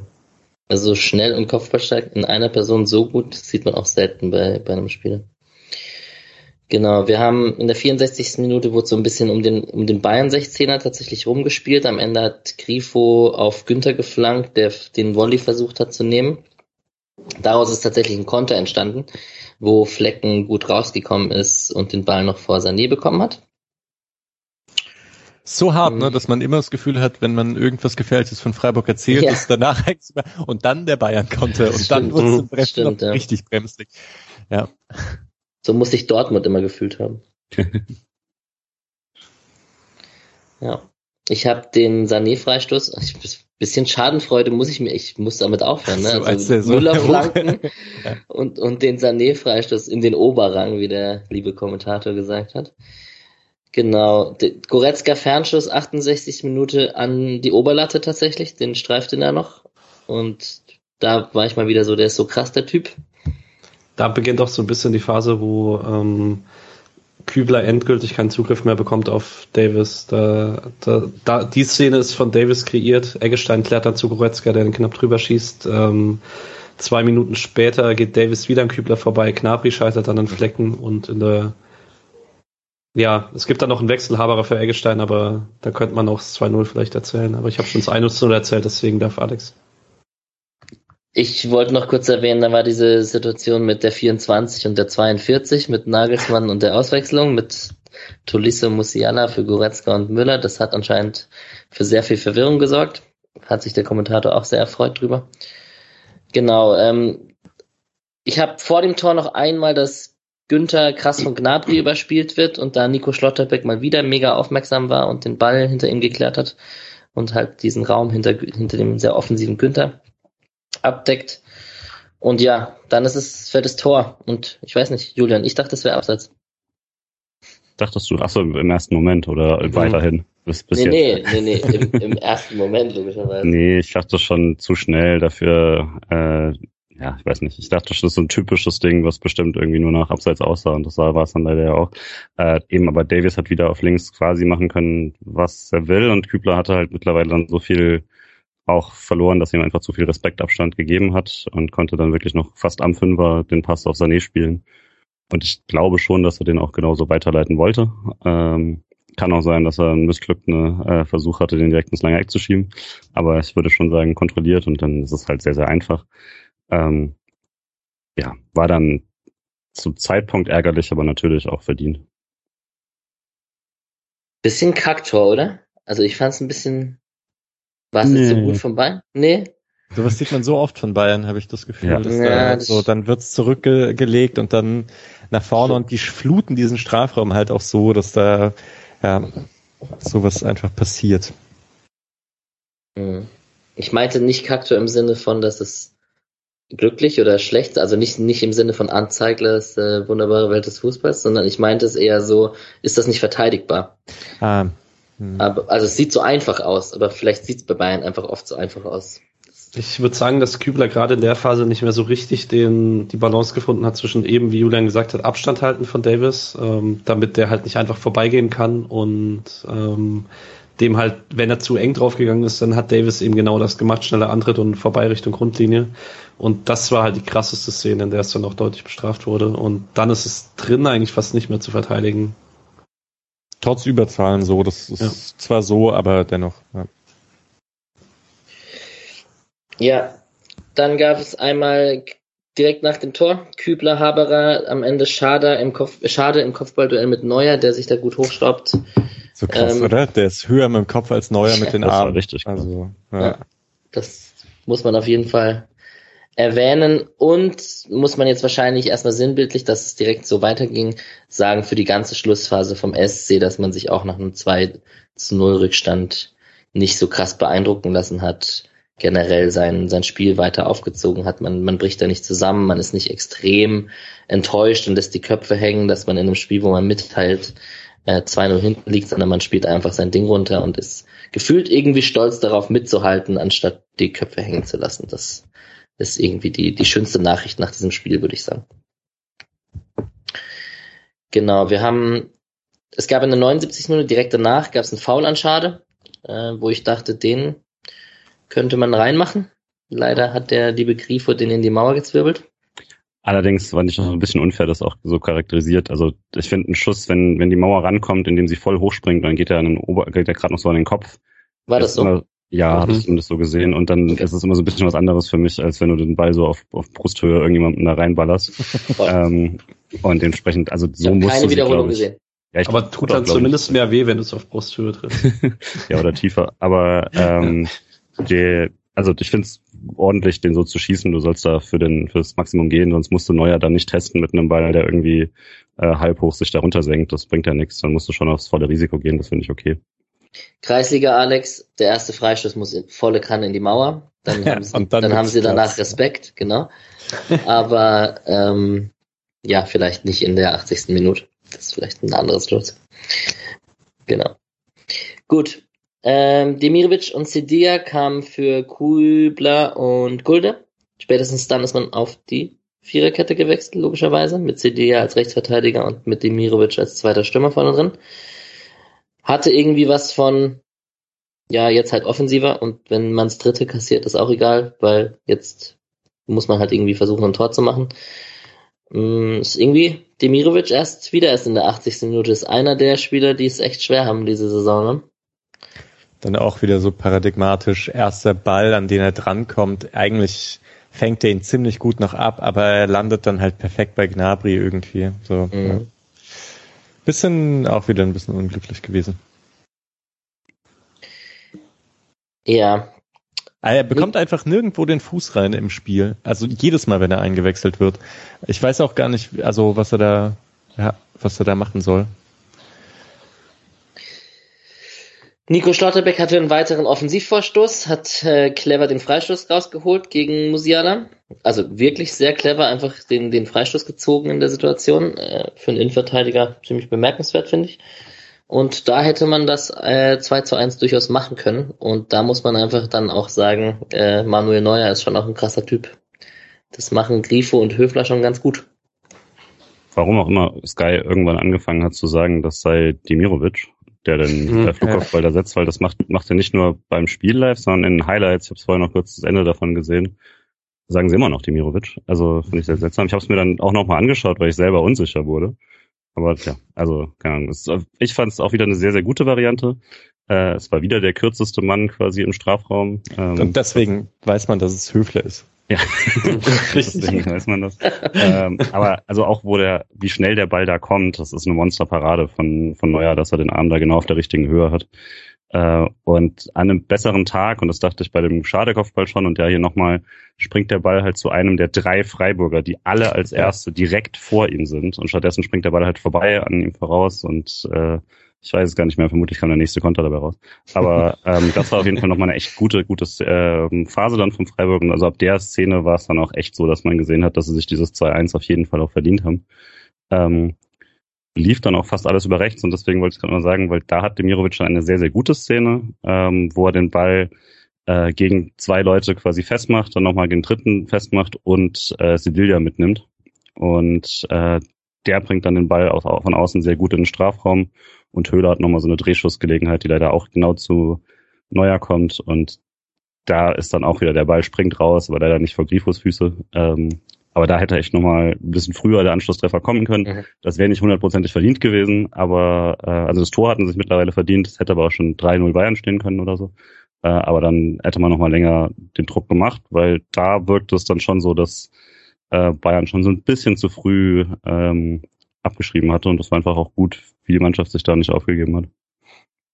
Ich fand Sevilla echt sehr, sehr cool in den zehn Minuten. Ähm, die Kommunikation mit Schade hat auch ganz gut funktioniert. Ich, mhm. klar, die haben letzte Saison auch auf der gleichen Seite gespielt. In der zweiten ist es sicherlich nicht komplett verloren gegangen. Ähm, die haben echt da nochmal ordentlich für Wirbel gemacht und Sildilia irgendwie in den 10 Minuten mehr Offensivaktionen als in den 90 gegen Leipzig. Klar, andere Situation, weil man alles nach vorne werfen konnte, aber das hat echt Freude gemacht, vor allen Dingen, weil er auch ein, zwei gute Defensivaktionen hatte. Also das war eine sehr, sehr gute, kurze Einwechselphase. Und auch so im Gegensatz zu Schade, der, wenn er halt durchbricht, den Ball meistens nicht dann an den Mitspieler bringt. Sildilia halt bei seinem einzigen Durchbruch dann einfach punktgenau auf Höhle. Äh, das war schon noch gut. Es gab einen schönen Lupfer dann, äh, der ins Tor ging, der abseits gepfiffen wurde.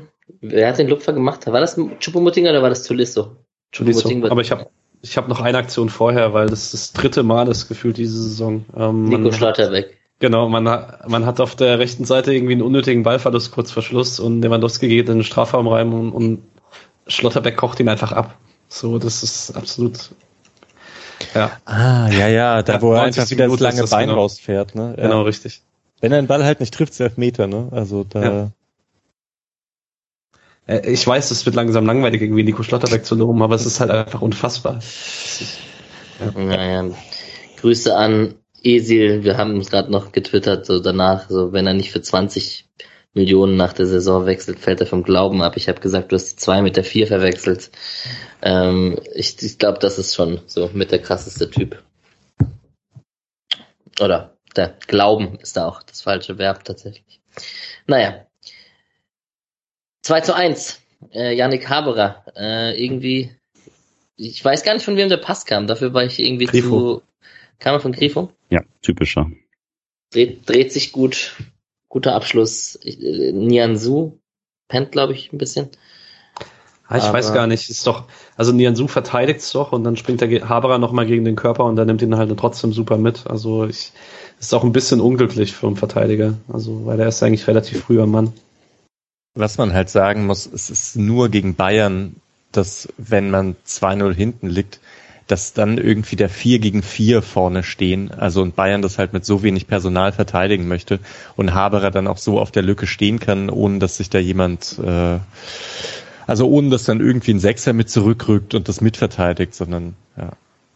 Und dann macht Haberer, ich fand, das sah halt wirklich ein bisschen so aus wie beim letzten Spiel gegen Bayern, ja. nur natürlich nicht mit so einer krassen Ballmitnahme, aber diese Drehung ähm, mhm. ist eben genau die gleiche und der Abschluss ist einfach super. Und ich weiß nicht, Haberer gegen Bayern, das ist einfach, äh, mhm. ist gut. Also Julian, du musst dein Mikro nicht ausmachen, wenn du dir dein Bier aufmachst. Das Geräusch hören wir gerne. Prost. ähm, ja, dann stand es 2-1 ein bisschen zu spät, um noch irgendwie eine Schlussphase zu entwickeln. Der Schiedsrichter hat alles dafür getan mit der Nachspielzeit, wo man sich wahrscheinlich andersrum aufgeregt hätte. Nein?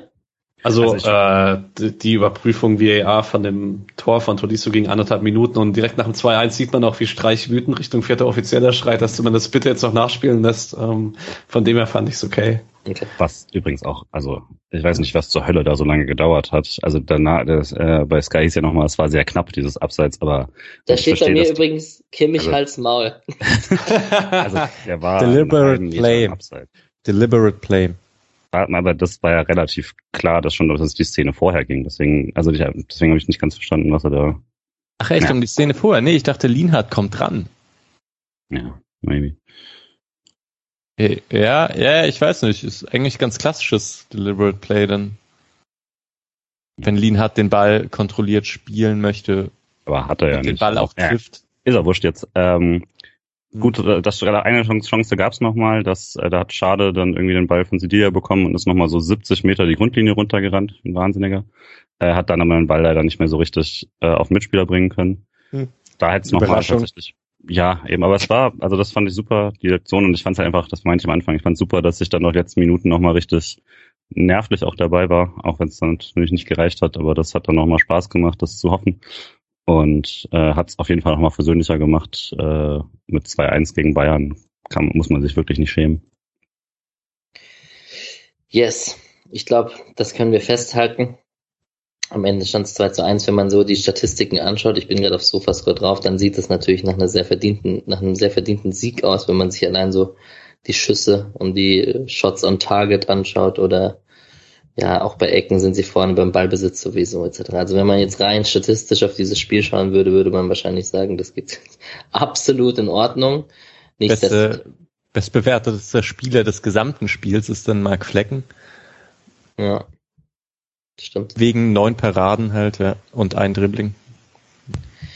Ja, das bringt mich direkt dazu. Wollt ihr noch irgendwelche Spieler sonderlich hervorheben? Also Mark Flecken wurde wieder für die holländische Nationalmannschaft berufen hat sicherlich in dem Spiel, wie gesagt, ich finde seine Leistung ein bisschen komisch zu bewerten, weil echt viele dieser Bälle zentral auf ihn draufkamen. Und da war jetzt keine Parade dabei, wo er irgendwie komplett in den Winkel geflogen ist. Trotzdem natürlich überragender Torhüter.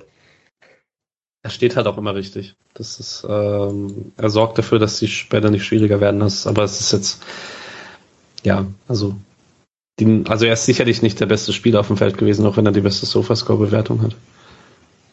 Ja, ja, also das ist bei, bei Torhütern eigentlich mit dem Sofascore ohnehin immer so ein bisschen Quatsch, weil da werden halt wirklich viel, werden diese Paraden gezählt und ob die Schüsse von innerhalb oder außerhalb des Strafraums kommen.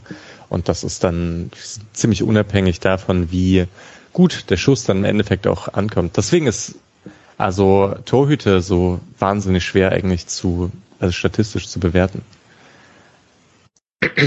So, wir merken, wenn man das, das Spiel analysiert, direkt nachdem es stattgefunden hat, sind die einzelnen Szenen noch viel präsenter, als wenn man irgendwie zwei Tage später darüber spricht und man sich die Highlights-Videos nochmal anschaut. Ich finde, es waren noch sehr mein, viele Szenen. Also. Was noch mein Hinweis, dass wir in der zweiten Hälfte ein bisschen schneller sind, dass wir einfach noch langsamer geworden Das heißt, ich werde mit dem zweiten Part jetzt einfach schneller als gedacht und wir landen wieder bei den gewohnten circa anderthalb Stunden. Habt ihr, noch einen, habt ihr noch einen Spieler, den ihr erwähnen wollt? Nico Schlotterbeck wurde schon erwähnt. Ich fand halt Grifo und Günther eigentlich beide ganz gut. Grifo, ey, Günther war noch höher als sonst, hatte ich das Gefühl. Mhm. Kübler war höher als Günther. Das fand ich krass, realtaktisch. Also beide Schienenspieler waren krass hoch über das ganze Spiel hinweg. Genau, da gab's ja die Dreier-Fünferkette-Diskussion äh, kurz ähm, auf der Pressekonferenz und Streich hat gesagt, wir spielen immer nur Dreierkette, Benfica spielt Fünferkette, Freiburg nicht. Und das, also ja, wollte er bestätigen, hatte ich das Gefühl in diesem Spiel. Linksteiger ist also schuld an den hohen, äh, hohen Flügelspielern. Ja, Grüße an der Stelle an Nick. Kennt ihr den? Ich kannte ihn schon vorher tatsächlich, ja. Ja. Wo ich noch ah, gar nicht Twitter wusste, dass er Freiburg-Fan ist. Äh, nee, ander, anderweitig, aber ah, ja. egal. Genau. Interessant, ja. Für äh, Antworten dieser Art müssten ihr dranbleiben. Das wird im zweiten Teil des Podcasts besprochen. Ähm, genau. Ich wollte noch Eggestein erwähnen, weil er, finde ich, überhaupt nicht abfällt und man mittlerweile nach 10, 11 Spieltagen einfach erwähnen muss, dass er da komplett, also ich, ich, ich vermisse Santa Maria nicht so krass. Ich finde, er hat was, was dem Freiburger Spiel gut tut. Und ich weiß nicht, ob das jetzt taktische Streichdisziplin ist oder ob das einfach irgendwie ein sauberer, also er fällt gar nicht ab und ich, einen Santa Maria nicht zu vermissen, heißt ja schon was. auf eine Art und Weise. Also ich finde, dass Santa Maria individuell in seinen Aktionen schon besser war, als es Eggestein jetzt ist. Aber bei, bei Santa Maria immer irgendwie so ein bisschen die Frustration da war, dass man das Gefühl hatte, da würde noch mehr gehen, wenn er nicht irgendwie eine andere Rolle spielen müsste, als er es eigentlich getan hat. Man immer noch so ein bisschen das Gefühl hatte, er und Höfler stehen sich im Weg rum und so. Das war irgendwie immer ein bisschen frustrierend und das hast du mit Eggestein halt nicht. Der passt genau in die Rolle, die er im System ausfüllen muss und deswegen ähm, sieht es, finde ich, ein bisschen, bisschen reibungsloser aus, aber ich fand Santa Maria schon den besseren Spieler von den beiden. Es fehlt halt von Eggestein bisher immer noch so eine krasse Aktion. Also ich finde, ich finde auch, der fügt sich perfekt ein. Man hat das Gefühl, dass das passt alles. Ähm, aber bei Keitel hat man immerhin irgendwie so gefühlte zehn Distanzschüsse da, von denen keine reingegangen ist, aber die alle so ganz gut waren. Und bei, ähm, ja, bei Eggestein gab es jetzt auch schon ein paar Distanzschüsse, aber eigentlich, ja, ah, doch eine Aktion hatte er, diesen, diesen super Assist auf Höhle. Und Höhle hat dann diesen Chipball, das eigentlich, ja, ähm, das war mal was. Gegen wen war denn das? Augsburg. Augsburg. Ah ja. Genau. Genau, Patrick. Du kommst zum nächsten Punkt. Spieler des Spiels. Wer ist es denn für euch? Diesmal hat man weniger Zeit, drüber nachzudenken. Ich würde Nico nehmen. Moi aussi. Ja. Also ohne das 1-0, wo es zumindest ein kleiner Wackler ist, wäre es für mich sogar Lienhardt gewesen, aber so ist es auch Nico Schlotterberg. Einstimmig gewählt. Sehr langweilig. Mhm. Naja, der gute Nico Schlotterberg. Ich glaube, äh, es ist keine große These, falls wir den nächstes Jahr nicht mehr in Freiburg sehen. Oder halt Ja. mit Freiburg in der Champions League. Danke. Ja, ja. I- Dann I hält man ihn, ja. Ja. Ist ja übrigens das, was ich mir in Frankfurt seit vier Jahren durchgehend anhören muss, wenn ich dann sanft darauf hinweise, dass damals Alea oder Rebic oder Jovic nächstes Jahr nicht mehr da sind und dann immer die halbe Kneipe mir entgegenschreit. Aber wir spielen ja nächstes Jahr Champions League und dann gehen die nicht. Deswegen ist es für mich auch mittlerweile so halb played out, aber äh, im Gegensatz zu Frankfurt könnten wir es ja auch einfach machen. Äh, hey, ich, äh, ja, ich bin froh, wenn es Platz 7 wird. Ja. Auch wenn ich echt nicht weiß, wie ich das zeitlich, dann, dann müssen wir mal noch anders sprechen. Ja, das, das wird uns. Äh, ich habe gesagt, also ja, es wird noch eine Frage kommen später. Ähm, ab welchem Platz? Ja, reden wir später drüber. Kleiner, kleiner Cliffhanger für später. Aber ähm, ja, ich habe gesagt, sobald es europäisch wird, kann ich eine Privatinsolvenz anmelden, weil ich einfach jedes Spiel mitnehmen möchte auswärts. Eins, maximal. Julian, wir fahren jedes Und Jahr. es werden viele Spieler, das muss man ja auch Ja, sagen. Okay, gut. Ich glaube, Statistik haben wir alles besprochen. Wir haben Spieler des Spiels gewählt. Ähm, sollen wir kurz auf den Bundesligaspieltag schauen? Was ist der Status quo bei dem Spiel, was gerade läuft bei Leipzig? Äh, Leipzig führt 1-0. Und das ist besser einfach als, also ich schaue es gerade so nebenher.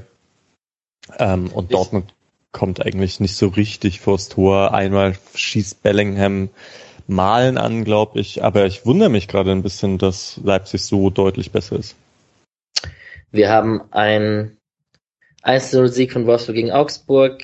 Äh, wir haben eine leicht humoristisch angezettelte Trainerdiskussion bei uns in der Gruppe gehabt mit Stuttgart und ob die sich so langsam Sorgen machen müssen. Die haben zu Hause gegen Bielefeld verloren. Ist das so? Oder glaubt ihr, Also eigentlich ist Materazzi ja ein guter Trainer? Er ist ein guter Trainer, aber Sorgen machen würde ich mir trotzdem als Stuttgart. Man ist jetzt 14. mit 10 Punkten. Augsburg ist 16. mit 9 Punkten. Man hat ein super großes Lazarett. Man hat jetzt drei Spiele in Folge verloren. Ähm, bei okay, eins in, einem, eins im Pokal oder, aber trotzdem. Und man spielt jetzt Dortmund und Mainz. Vor der Winterpause noch Wolfsburg und Stuttgart und Köln. Das ist äh, schon hart. Und ähm, ich habe schon letzte Woche im Rasenfunk gesagt, ähm, das ist Stuttgart einfach, man hat das letztes Jahr sehr riskant gespielt und man spielt dieses Jahr immer noch sehr riskant, aber die Abläufe laufen nicht so gut und man hat halt aktuell von seinen drei besten Offensivspielern in der letzten Saison mit Kalajdzic, González und Silas hat man halt keinen. Und das ist schon, das kannst du dir einfach nicht leisten als Mannschaft, die potenziell so im Mittelfeld bis Abstiegskampf steht. Ja, gehe ich mit. Wolfsburg mit Florian Kofeld kommt Ey. Freiburg näher. Florian Kohfeldt, der Champions League Trainer. Ja, Also es sind jetzt halt nur drei Punkte auf Freiburg, auch wenn Wolfsburg eine Tordifferenz von 12 zu 12 hat. Aber ein Matcher ist halt einfach gut, hat glaube ich da das Tor geschossen. Ja. Ziemlich lustig ist, dass äh, Bochum 2-0 gegen Hoffenheim gewonnen hat, wobei Riemann aber einen Elfmeter verschossen hat. Ja, da möchte ich noch kurz was zu sagen, weil äh, Riemann hat ja im Pokal gegen Augsburg ähm, Elfmeter getroffen im Elfmeterschießen, nachdem er eingewechselt wurde fürs Elferschießen, selber keinen Elfmeter gehalten hat, aber seinen getroffen hat. Und Riemann hat mir schon die ganzen letzten Jahre so ein bisschen so crazy Torhüter aus den 80er oder 90er Vibes gegeben. Und ich kann mir das einfach bildlich vorstellen, wie Riemann im, äh, im Training stand und gesagt hat, Jungs, ich habe jetzt den Pokal getroffen, den nächsten Elfer in der Liga schieße ich und er schießt ihn halt heute und schießt ihn zwei Meter drüber. Und das ist, ich finde das so witzig. Ich, ja. Immerhin drüber und nicht in die Arme des anderen Torhüter, um dann im Gegenzug das äh, Gegentor zu bekommen. Ja, ja richtig. Nee, aber also tabellarisch muss man jetzt einfach sagen, Wolfsburg und Leipzig rücken Freiburg auf die Pelle, Leverkusen spielt ja auch noch. Ähm, also ich glaube, man ist schneller auf Platz 6, als man sich das wünscht. Also, oder es kann passieren, so wollte ich sagen. Ich sage nicht, dass es so kommen wird, aber es ist eng. Ich dachte, dass es gut ist, dass Leipzig führt, weil wir trotzdem noch nur zwei Punkte auf Platz zwei haben und ja. äh, Vizemeister ja Mindestziel und so. Nein, Spaß. Dann würde ich bei Patrick natürlich einsteigen, ist ja klar. genau. Ja, Bochums Sieg gegen Hoffenheim hätte ich auch so nicht erwartet. Und dann schauen wir mal, was da noch so in den restlichen Spielen passiert. Leipzig-Dortmund steht 1-0. Morgen haben wir noch ein paar Spiele mit Hertha, Leverkusen, Köln, Union und Fürth, Frankfurt. Also, vielleicht ganz kurz. Bochum ist echt gut. Also, Bochum hat jetzt drei der letzten vier Spiele gewonnen, im Pokal gewonnen und letzte Woche in Gladbach hatte man Konterchancen, um vier Tore zu machen, so gefühlt. Ähm, wird dann auch spannend, wenn wir in zwei Wochen dort spielen. Äh, in drei Wochen nach der Länderspielpause.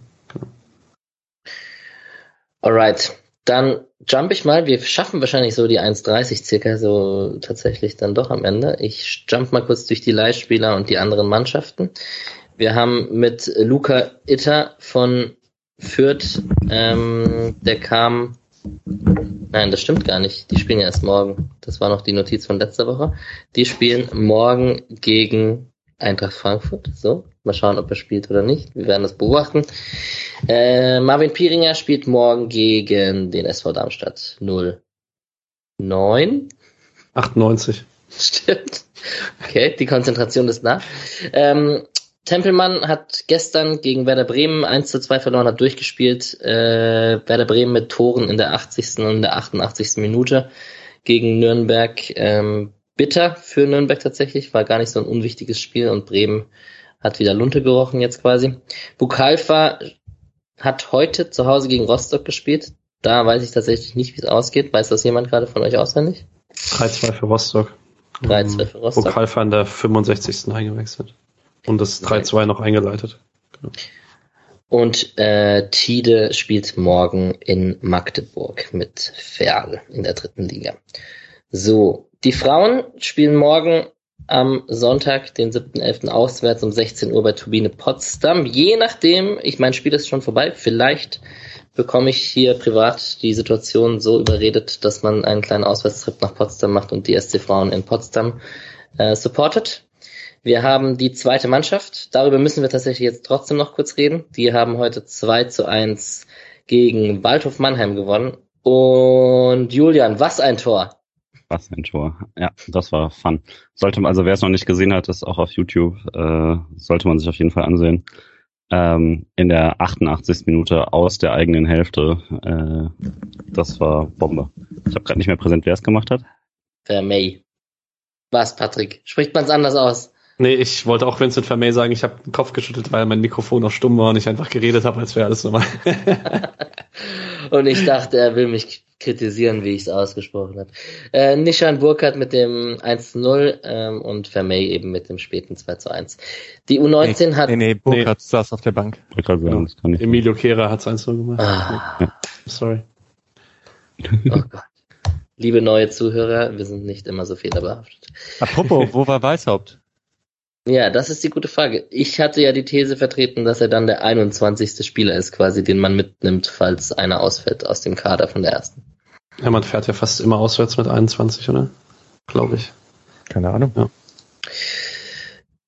U19 hat im DFB-Pokal 1 zu 5 gewonnen. Das kann man vielleicht auch, das war das Achtelfinale, sind jetzt im Viertelfinale. Das ist auch spannend und da hoffe ich natürlich immer auf einen Berliner Auftritt im Juni oder Mai, was auch immer es ist, 2022. So, Ausblick aufs nächste Spiel machen wir noch schnell. Das ist tatsächlich, wir haben jetzt erstmal Länderspielpause, deswegen können wir da uns auch ein bisschen kürzer fassen, weil wir erstmal schauen müssen, was passiert. Vielleicht reden wir darüber kurz, dass Christian Günther und Nico Schlotterbeck beide nominiert wurden. Bei Nico Schlotterbeck ist es fast selbstverständlich nach den Leistungen mittlerweile. Äh, Hummels kann sich da, glaube ich, weit hinten anstellen momentan. Hat ja auch für sein brutales Foul eine rote Karte bekommen in der Champions League. oh, das ist hart, oder? Das war grenzwertig. Ah, ein bisschen Schadenfreude. Nee, ich war da schon echt sauer, obwohl ich dann nichts mit zu tun hatte und auch keine emotionale, aber das war widerliche Entscheidung. Es war mir so klar, dass das zurückgenommen wird. Ne? Ja. Und genau, wir spielen, ja, eigentlich muss man Julian das Wort geben. Wir spielen ja gegen die Eintracht. Ich habe auch ähm, natürlich für uns gescoutet. Äh, ich habe die Euroleague gegen Piraeus gesehen. Äh, uff. Also das war ein sehr, sehr, sehr, sehr glücklicher Sieg. Ähm, auch, also wirklich aus dem Nichts in der letzten Minute und hätte eigentlich vorher verlieren müssen. Ähm, ja, also es, ich will jetzt nicht irgendwie sagen, dass man, dass irgendwie man klarer Favorit ist per se, weil. Jetzt sag's äh, halt. Aber also die Frankfurter sind so schwach wie lange nicht äh, und man sieht eigentlich meistens ganz gut aus damit. Also Frankfurt hat wenig funktionierende, oder die Frage ist, ob sie wenig Spielidee haben oder zu viele, aber sie haben auf jeden Fall keine einheitliche. Sie haben keine Laufwege, die zusammenpassen. Ähm, die einen spielen, warten quasi auf den, auf den Kreuzer, der hinten rumkommt und spielen dann auch hin und der andere zieht innen vorbei. Also es ist wirklich uneingespielt. Äh, ihnen fehlt der Stoßstürmer dafür, dass sie ja immer noch auf Stoßstürmer spielen. Ähm, eigentlich, so wie es aktuell läuft, sollte Freiburg das gewinnen. Ähm, Frage ist natürlich, wann sie sich dann doch finden, weil Glasner ist nun mal kein ganz schlechter Trainer und ich glaube schon, dass äh, so ein auch so ein spätes Tor mal was helfen kann oder so, aber äh, das Spiel war nicht gut und ich hoffe eigentlich, dass das dann ja, zumindest gegen Freiburg noch genauso weitergeht. Danach dürfen sie sich gerne ein bisschen fangen, weil äh, ich hätte auch wieder gerne Spaß, wenn ich das in der Kneipe hier gucke. Also ich hatte letzte Woche das zweifelhafte Vergnügen, sieben Spiele über 90 Minuten zu sehen und habe deswegen auch äh, Frankfurt-Leipzig gesehen und das Spiel geht halt bei normaler Chancenverwertung 3 oder 4-0 für Leipzig aus. Und ähm, ich bin mir trotzdem, also so ein bisschen spielt der äh, Psyche auch ein bisschen, äh, eine Rolle im Fußball und Frankfurt hat jetzt halt letzte Woche gegen Leipzig in der 94. ausgeglichen. Man hat in Piräus, in Piräus, glaube ich, ähm, ja. in Kurzverschluss gewonnen. Und man spielt jetzt halt in Fürth und dann, so wie Fürth halt spielt, muss schon sehr viel zusammenlaufen, dass Frankfurt dann nicht gewinnt. Und dann kommst du halt mit äh, zwei Siegen und einem Punkt gegen Leipzig, wovon zwei emotional relativ spät waren und so. Hast eine Länderspielpause, in der du vielleicht nochmal den einen oder anderen Ablauf, aber diesmal mit positivem Selbstbewusstsein äh, einstudieren kannst kann schon ein unangenehmer Gegner werden, wenn da mal alles zusammenläuft. Aber ich stimme Julian so in der Grundthese schon zu, dass nach der Form der letzten Wochen Freiburg da äh, zu Hause eigentlich fast gewinnen sollte. Wie ist es denn individuell? Also, weil ich meine, da sind ja noch Kostic und Hinteregger und so weiter da. Und ich meine, okay, Tuta ist jetzt kein Abraham mehr und es gibt keinen richtigen Stoßstürmer, das stimmt schon. Aber erstens, wie ist es individuell? Und zweitens, wie sieht es denn defensiv aus? Also individuell ist tatsächlich schwer zu sagen, weil es jetzt, also Kamada kann immer, ähm, den ich mhm. sehr gerne mag, auch kann immer äh, Einzelaktionen machen, macht er auch. Ähm, und auch wirklich so tolle Pässe spielen und so. Aber es war jetzt nicht so, dass, also die ist auch nicht, die Idee ist auch nicht ganz, dass sie irgendwie sich mal durchsetzen eins gegen eins. Das hat fast keiner gemacht. Ähm, erst, erst durch ein, erst nach so ein paar Wechseln hat das dann so ein paar Mal ein bisschen geklappt, aber ähm, also das war jetzt weniger so und defensiv ist es auf jeden Fall anfällig. Ähm, jetzt hat Hinteregger gar nicht gespielt, der war aber in den Wochen davor auch nicht gut und hatte einfach nur seine Stammplatzgarantie. Tuta hatte teils grobe Stellungsfehler, Hasebe ist nicht mehr so jung, Indika finde ich fantastisch, aber ähm, zusammenspielen, das ist dann halt schwer und dann war es halt, die haben Dreierkette gespielt und Barkok war halt quasi der rechte Flügelspieler, aber da ging defensiv gar nichts. Also mal gucken, wie das dann in zwei Wochen ist. Da, also Kostic war ja jetzt eben auch verletzt und äh, soll glaube ich, morgen vielleicht spielen und wenn nicht, wird er in zwei Wochen spielen. Ähm, Ah, dementsprechend das ist natürlich eine große Verbesserung für Frankfurt, aber ähm, ja, also die Außen waren auf jeden Fall auf der Nicht-Kostic-Seite sehr anfällig. Da suchen sie die ganze Zeit. Also da Costa hat nicht so viel gespielt und dann äh, umstritten gut. Und manche sagen ja, viele sagen nein. Und ansonsten hatten sie da Chandler mal probiert, der jetzt dann auf links hin musste und so, aber das, also es war nie so, dass die rechte Seite irgendwie besonders gut war und links ist dann die Frage, ob Kostic spielen kann. Allgemein, also ohne jetzt eine viertelstündigen Frankfurt-Party rausmachen zu wollen, aber Kostic ist schon eine interessante Frage, weil der so ein bisschen der das klassische Beispiel ist von einem Spieler, der individuell so deutlich raussticht aus dem Kader, dass du den auf jeden Fall irgendwie reinbringen musst.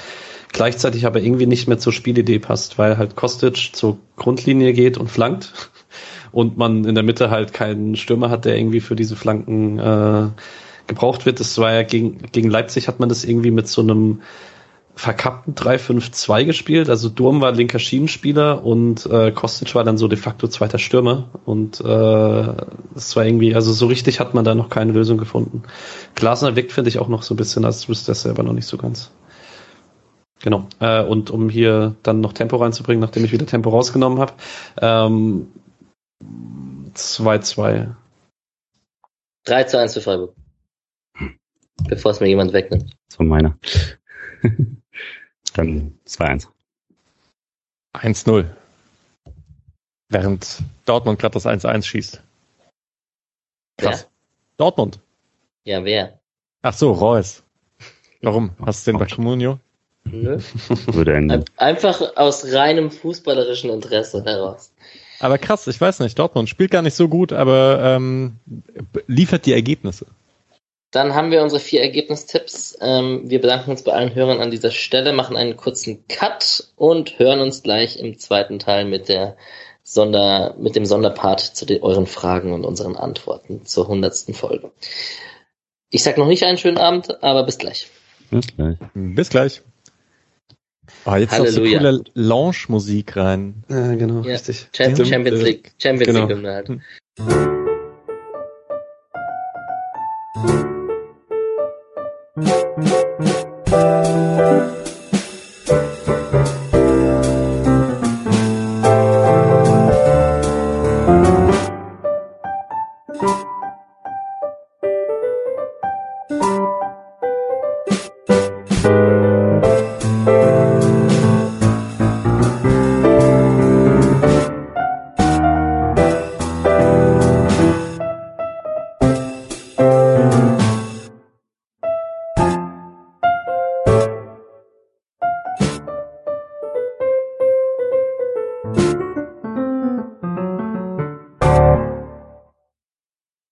Dann herzlich willkommen zurück zum zweiten Teil dieser Doppelfolge quasi, zu unserer hundertsten Jubiläumsfolge. Und ähm, wir haben euch gefragt nach Fragen jeglicher Art, die ihr uns stellen könnt. Und äh, ihr habt das wirklich sehr toll gemacht und uns ganz viele tolle Fragen gestellt. Wir haben uns jetzt gar nicht so richtig, richtig, richtig detailliert groß darauf vorbereitet oder das davor abgesprochen, sondern wir haben quasi eure Fragen offen. Und ich würde sagen, wir steigen mitten rein, lieber Micha, lieber Patrick, lieber Julian, und ähm, schauen einfach, je nach Frage, ob wir alle vier antworten oder ob einer antwortet und länger ausholt. Äh, ich glaube, das wird sich, äh, wir sind ja jetzt so eingespielt hier, das wird sich von alleine lösen. Wie habt ihr zum SC gefunden? Ich glaube, es ist eine schöne Frage. Hans-Jörg Schnell, wie habt ihr zum SC gefunden? Und der Patrick beginnt einfach mal. Also ich habe einen ganz klassischen Weg, wahrscheinlich als einziger von uns vieren, weil ähm, ich durfte, bevor ich sechs Jahre alt war, mit meinem Papa ins Stadion auf die Haupttribüne. Damals durfte, ich weiß gar nicht, ob das heute noch so ist, dass man als Kind einen Erwachsenen begleiten darf auf den Sitzplatz. Ich durfte auf jeden Fall auf seinem Schoßplatz nehmen und bin immer ein bisschen erschrocken auf die Treppe, äh, erschrocken auf die Treppe geflüchtet, wenn die Erwachsenen um mich rum haben angefangen zu jubeln. Äh, auf jeden Fall war dann erster Lieblingsspieler Ali Günisch Fußballgott, äh, Ende der 90er und dann ging das halt weiter über Kinderblock, Nordtribüne, ähm, jetzt Südtribüne. So klassischer SCW könnte man sagen. Ja, bei mir ist so gemischt. Also ich bin nicht äh, in Baden groß geworden. Äh, denn also meine, meine Eltern kommen aus Baden, aber sind dann auch in die Südpfalz gezogen. Das heißt, ich bin dann quasi so zweivereinlich aufgewachsen. Mein Vater wollte mir das dann nicht so aufzwingen. Der war SC-Fan, äh, ist dann auch immer mehr hin. Äh, aber hat mir quasi die Chance zum FCK gegeben. Ich war dann aber auch schon so mit fünf, sechs zum ersten Mal im Stadion, hatte mein Alan Süter Trikot äh, immer sehr stolz an, auch im Training. Und bin einfach dann über die Jahre trotz der Meisterschaft vom FCK mit dem Verein nie so warm geworden. Oder es hat sich einfach irgendwann sehr natürlich äh, rauskristallisiert, dass mir Freiburg deutlich lieber ist. Äh, was das alles bisschen schwieriger gemacht hat, weil es einfach deutlich weiter zum Spielen war und so. Aber wir sind dann einfach immer wieder halt ähm, trotzdem auf unsere, weiß nicht, acht Spiele pro Saison gefahren oder so. Und äh, also auswärts dann auch. Und das war, war dann einfach quasi, es war eine faire und offene Competition zwischen den zwei Vereinen und das äh, trotz der relativen Erfolglosigkeit war es dann immer einfach sehr klar, dass mir Freiburg da deutlich lieber war. Und äh, war dann nur halt einfach so, dass es einen anderen Freiburg-Fan in meinem Alter gab, äh, den ich kannte und da sind äh, ansonsten da nicht so viele Connections zu hatte. Und dann in äh, Frankfurt äh, jetzt auch nicht so viele Freiburg-Leute kannte, weswegen es dann äh, auch Sinn ergeben hat, sich da ein bisschen ins Internet zu flüchten. Mischa? Ähm, also bei mir hätte es der normale Weg sein können. Ich wurde mitgenommen von einem Freund meiner Eltern äh, und deren äh, dessen Sohn ins Stadion auch, bevor ich, also als so sieben, acht Jahre alt war. Und dann war ich häufiger im Dreisamstadion, kann mich aber praktisch an kein Spiel so richtig erinnern. Ich erinnere mich eher so an die Stehtribünen und so weiter, weil ich das heute jetzt auch nicht mehr die ganze Zeit nachbespreche, weil es nicht direkt aus meiner Familie kam und so weiter. Ähm, dann habe ich mich, ach, ich, ich wurde dann eher so in meiner Kindheit auch durch einen Freund eher Bayern-Sympathisant auch, muss ich gestehen. Was? Äh, ja, hart, ne? Ja. Äh, dann ist im Prinzip, also als bauchlinker Jugendlicher fand ich Fußball voll scheiße. ähm, und ich weiß gar nicht, dann kam es halt irgendwie noch mal so ein bisschen dazu und dann wurde es etwas intensiver, dass ich wieder Fußball geschaut habe. So eigentlich erst, erst Ende der Nullerjahre, Anfang der Zehnerjahre. Und ähm, wurde Kneipengänger einfach. Samstagmittag äh, Kneipe und dort wurde in der Kneipe, in der übrigens Herr Nachbar auch häufig äh, Fußball schaut, ähm, da wurde dann Freiburg übertragen. Und naja, ich weiß nicht, so wie das halt häufig ist, man sieht die gleiche Mannschaft sehr oft und fiebert dann irgendwann mal mit. Das ist aber schon Streichzeit eigentlich. Mhm. Ja, doch. Das ist, äh, ich weiß gar nicht mehr genau wann. Ich erinnere mich noch vor allem in der Kneipe auch an ein Tor von Sorg, so ein, so ein Distanzschuss. Mhm. Dann kommt Gegen irgendwann Gladbach. auch die GD-Geschichte ja. und so, ne, dass der, glaube ich, mal ähm, so ein gigantisches Spiel macht. Also ja, das ist eigentlich die Zeit. So fand ich zum SC. Und deswegen kann ich aber auch bei diesen ehemaligen Folgen und so weiter als nicht nicht so richtig mitreden.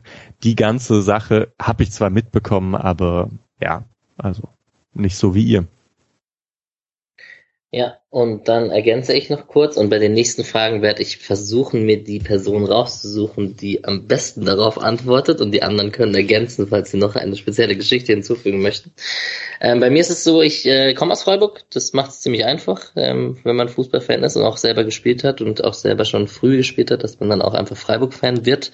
Ähm, bin dann mit zwölf nach Schweden gezogen und irgendwie hat es dann aber die intensive Zeit erst im Ausland begonnen, weil man dann irgendwie stolz auf sein, wo man herkam, war. Und das ist in Freiburg dann und mit der Geschichte und mit dem Fußballverein irgendwie sehr einfach gewesen auf einer Auslandsschule in Stockholm, wo alle irgendwie aus der Stadt, wo sie herkommen, sich irgendwie auch noch mehr identifizieren, weil die kommen von überall her und dann ist man, trifft man sich da in Stockholm in der Schule. Ähm, da war man dann sehr so, ich bin aus Freiburg und bin auch für den SC Freiburg so ein bisschen. Und bin dann mit 18, 19 zurück nach Freiburg zum, nach dem Abi zum Studieren und dann hatte ich tatsächlich meine Hochphase mit Dauerkarte, Auswärtsfahrten etc. Und ähm, die ganze, das müsste in die Dut Papis Demba Sissé Zeit ziemlich reinfallen, die dann meine meine Hochzeit war und dann die Anfänge Streichjahre, so das war meine Stadionzeit. Mittlerweile seit fünf Jahren in Berlin und nicht mehr so oft im Stadion, aber eben auch vor allem auch durch, durch diesen Podcast und so noch sehr SC Freiburg verbunden und die Spiele auch auch großer Kneipengänger, lieber Mischa. Auf jeden Fall. So. Ich stell, ich gehe jetzt einfach mal durch und guck mal, wer hier am besten zu welcher Frage passt. Vielleicht Äh, stimmt das dann nicht in jedem Fall, aber ihr könnt ja einfach ergänzen. Will Freiburg wirklich den Ball haben? fragt FRBG. Ich glaube, das geht an Mischa. An den, das ist eine taktische Frage. Äh, es ist eine taktische, aber auch ein bisschen eine historische Frage, weil äh, dieses Zitat von Streich geht jetzt zurück auf eine Pressekonferenz vor dem äh, vor einem Spiel gegen den FC Bayern, in dem dann Streich sagt, wir wollen den Ball haben gegen Bayern. Wenn man sich den ganzen Ausschnitt aber anschaut, dann sieht man, oder dann kann man nachhören, dass da geht es um Pressing, ne? Also wir wollen den Ball haben, heißt, wir jagen den Ball und dann wollen wir ihn haben und dann wollen wir nach vorne spielen. Es gibt kein passives Zurückziehen, abwarten und ähm, dann aus einer tiefen Position heraus nur zu kontern, sondern eben gegen den Ball aktiv spielen. Und das gilt halt heute immer noch würde ich sagen. Das ist vor allem also für den Pressingstil da. Und diese Saison, muss man ja sagen, ähm, spielt, hat Freiburg häufig den Ball und hat sogar häufig mehr den Ball als der Gegner und gewinnt Spiele dennoch. Das ist ja eine besonders interessante Entwicklung, weil man sagen muss, das hat jetzt lange nicht funktioniert. Auch wenn es einen proaktiven Ansatz gab, war es dann doch auffällig, dass Freiburg häufig äh, ja, Spiele verloren hatten, der man mehr in Ballbesitz hatte. Obwohl das vielleicht auch eher Symptom ist, weil äh, wenn man nicht den Ball hat, dann äh, wenn man führt, dann möchte der Gegner den Ball haben und zum äh, Ausgleich kommen und deswegen hat man dann weniger den Ball und deswegen gewinnt man Spiele mit weniger Ballbesitz. Andersherum, wenn man zurückliegt, ähm, muss man ja auch mehr anfangen und der Gegner kann sich zurückziehen und dann äh, kommt daher vielleicht auch der Ballbesitz. So, sorry. bisschen Nö, zu lang. Perfekt. Nö, alles gut. Außerdem fragt FRBG Patrick, wer holt denn die Kraft aus der Badewanne? Das geht auch auf ein Streichzitat aus irgendeiner Pressekonferenz zurück, glaube ich. ich kannte das Zitat tatsächlich gar nicht, deswegen. Das ist aus einer der allerersten. Äh, ich weiß auch nicht mehr, was, weil das war auf jeden Fall diese Streich der Woche Zeit noch, äh, ganz am Anfang. Also ich würde sagen, das muss, glaube ich, sogar aus der ersten Rückrunde oder so sein. Und manche holen die gefallen? Kraft aus ah. der, also indem sie in die Kirche gehen und manche ja. holen genau. die Kraft aus der Badewanne. Ja. Also müsste es jemand sein, der irgendwie über Entspannung sich die Kraft holt. Puh. Ich hole Ich würde sagen, Christian Günther am ehesten, würde ich sagen. der der wirkt schon ein bisschen wie, also Christian Günther wirkt schon ein bisschen wie der Allgäuer Latschenkiefer äh, Bart am Sonntagabend. Nein, so, Schwiegersohn Nils Petersen mit seinen dummen Werbedingern. der hat ein Schild in der Badewanne mit Badekugeln und dem ganzen Schaumbad und alles mögliche. Richtig. So, ah, das war schon bin Bitte? meistens zu groß für Badewannen, deswegen äh, bin ich ja nicht so entspannt, aber ich gönne es jedem, der reich genug ist für eine große Badewanne. Ja. ja, das ist ärgerlich, ne, dass man, braucht einfach große Badewannen. Ist auch irgendwie, wenn ich. Ich, ich muss so. dagegen halten. Ich verstehe Badewannen nicht, ich verstehe Baden nicht, mir reicht eine Dusche und ich hasse es, in der, du in der Badewanne zu duschen. Aber jetzt wird es ziemlich privat, also hüpfen wir zur nächsten Frage. Was ist mit Sauna? Sorry. Sauna, Sauna ist, ist, super. Okay. Sauna ja. ist super. Sehr gut. Können wir ja mal einen Podcast-Ausflug machen mit unseren Hörern. bestimmt. Sauna. Okay, oh, ich höre auf. Ja. Cringe, ne? Ja, sehr gut. So. Wann erhält das Podcast die Akkreditierung für die SC Freiburg Pressekonferenzen? Da kann ich, Alex. Ja, das war, das kann ich wahrscheinlich was dazu sagen. Der Austausch hat schon stattgefunden. Da waren wir noch im Dreisamstadion. Mittlerweile sind die Pressekonferenzen ja im neuen Stadion. Ähm, da hieß es, äh, wir wollen die Runde klein halten und familiär halten und nicht einfach jedermann dazu holen. Das scheint sich jetzt in der letzten Pressekonferenz oder in den letzten Pressekonferenzen etwas erweitert zu haben. Ähm, um aber auch ehrlich zu sein, ist das beim Hobby und äh, Berufsleben auch einfach eine Zeitsache, sich da dienstags mitten während der Arbeitszeit äh, oder donnerstags, Donnerstag. dienstags, genau, ähm, mitten mittags, äh, die ist ja meistens irgendwie um 11, 12, 1 circa, äh, sich da hinzusetzen und in die Pressekonferenz teilzunehmen.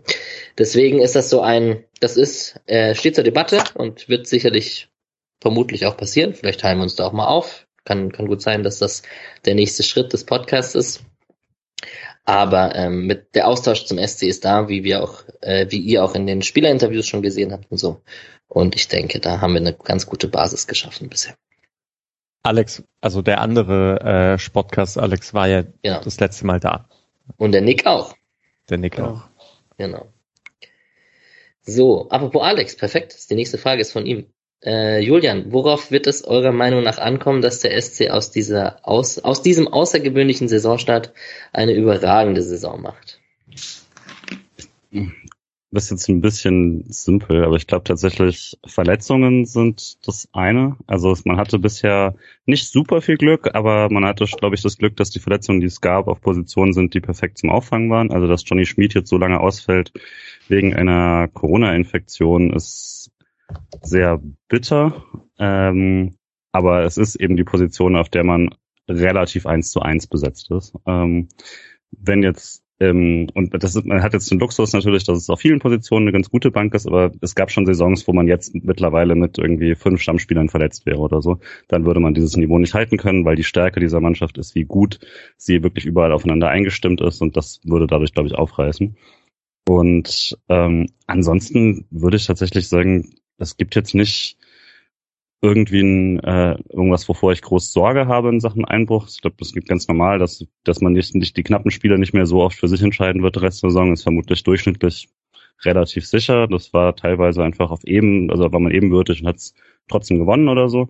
Ähm, das wird man nicht immer schaffen. Aber solange man halbwegs fit bleibt, sehe ich eigentlich diese Mannschaft als so gut, auch individuell so gut, dass ich schon glaube, dass es, äh, dass man gut genug ist, ähm, um diesen internationalen Platz zu halten und damit wäre es automatisch eine überragende Saison.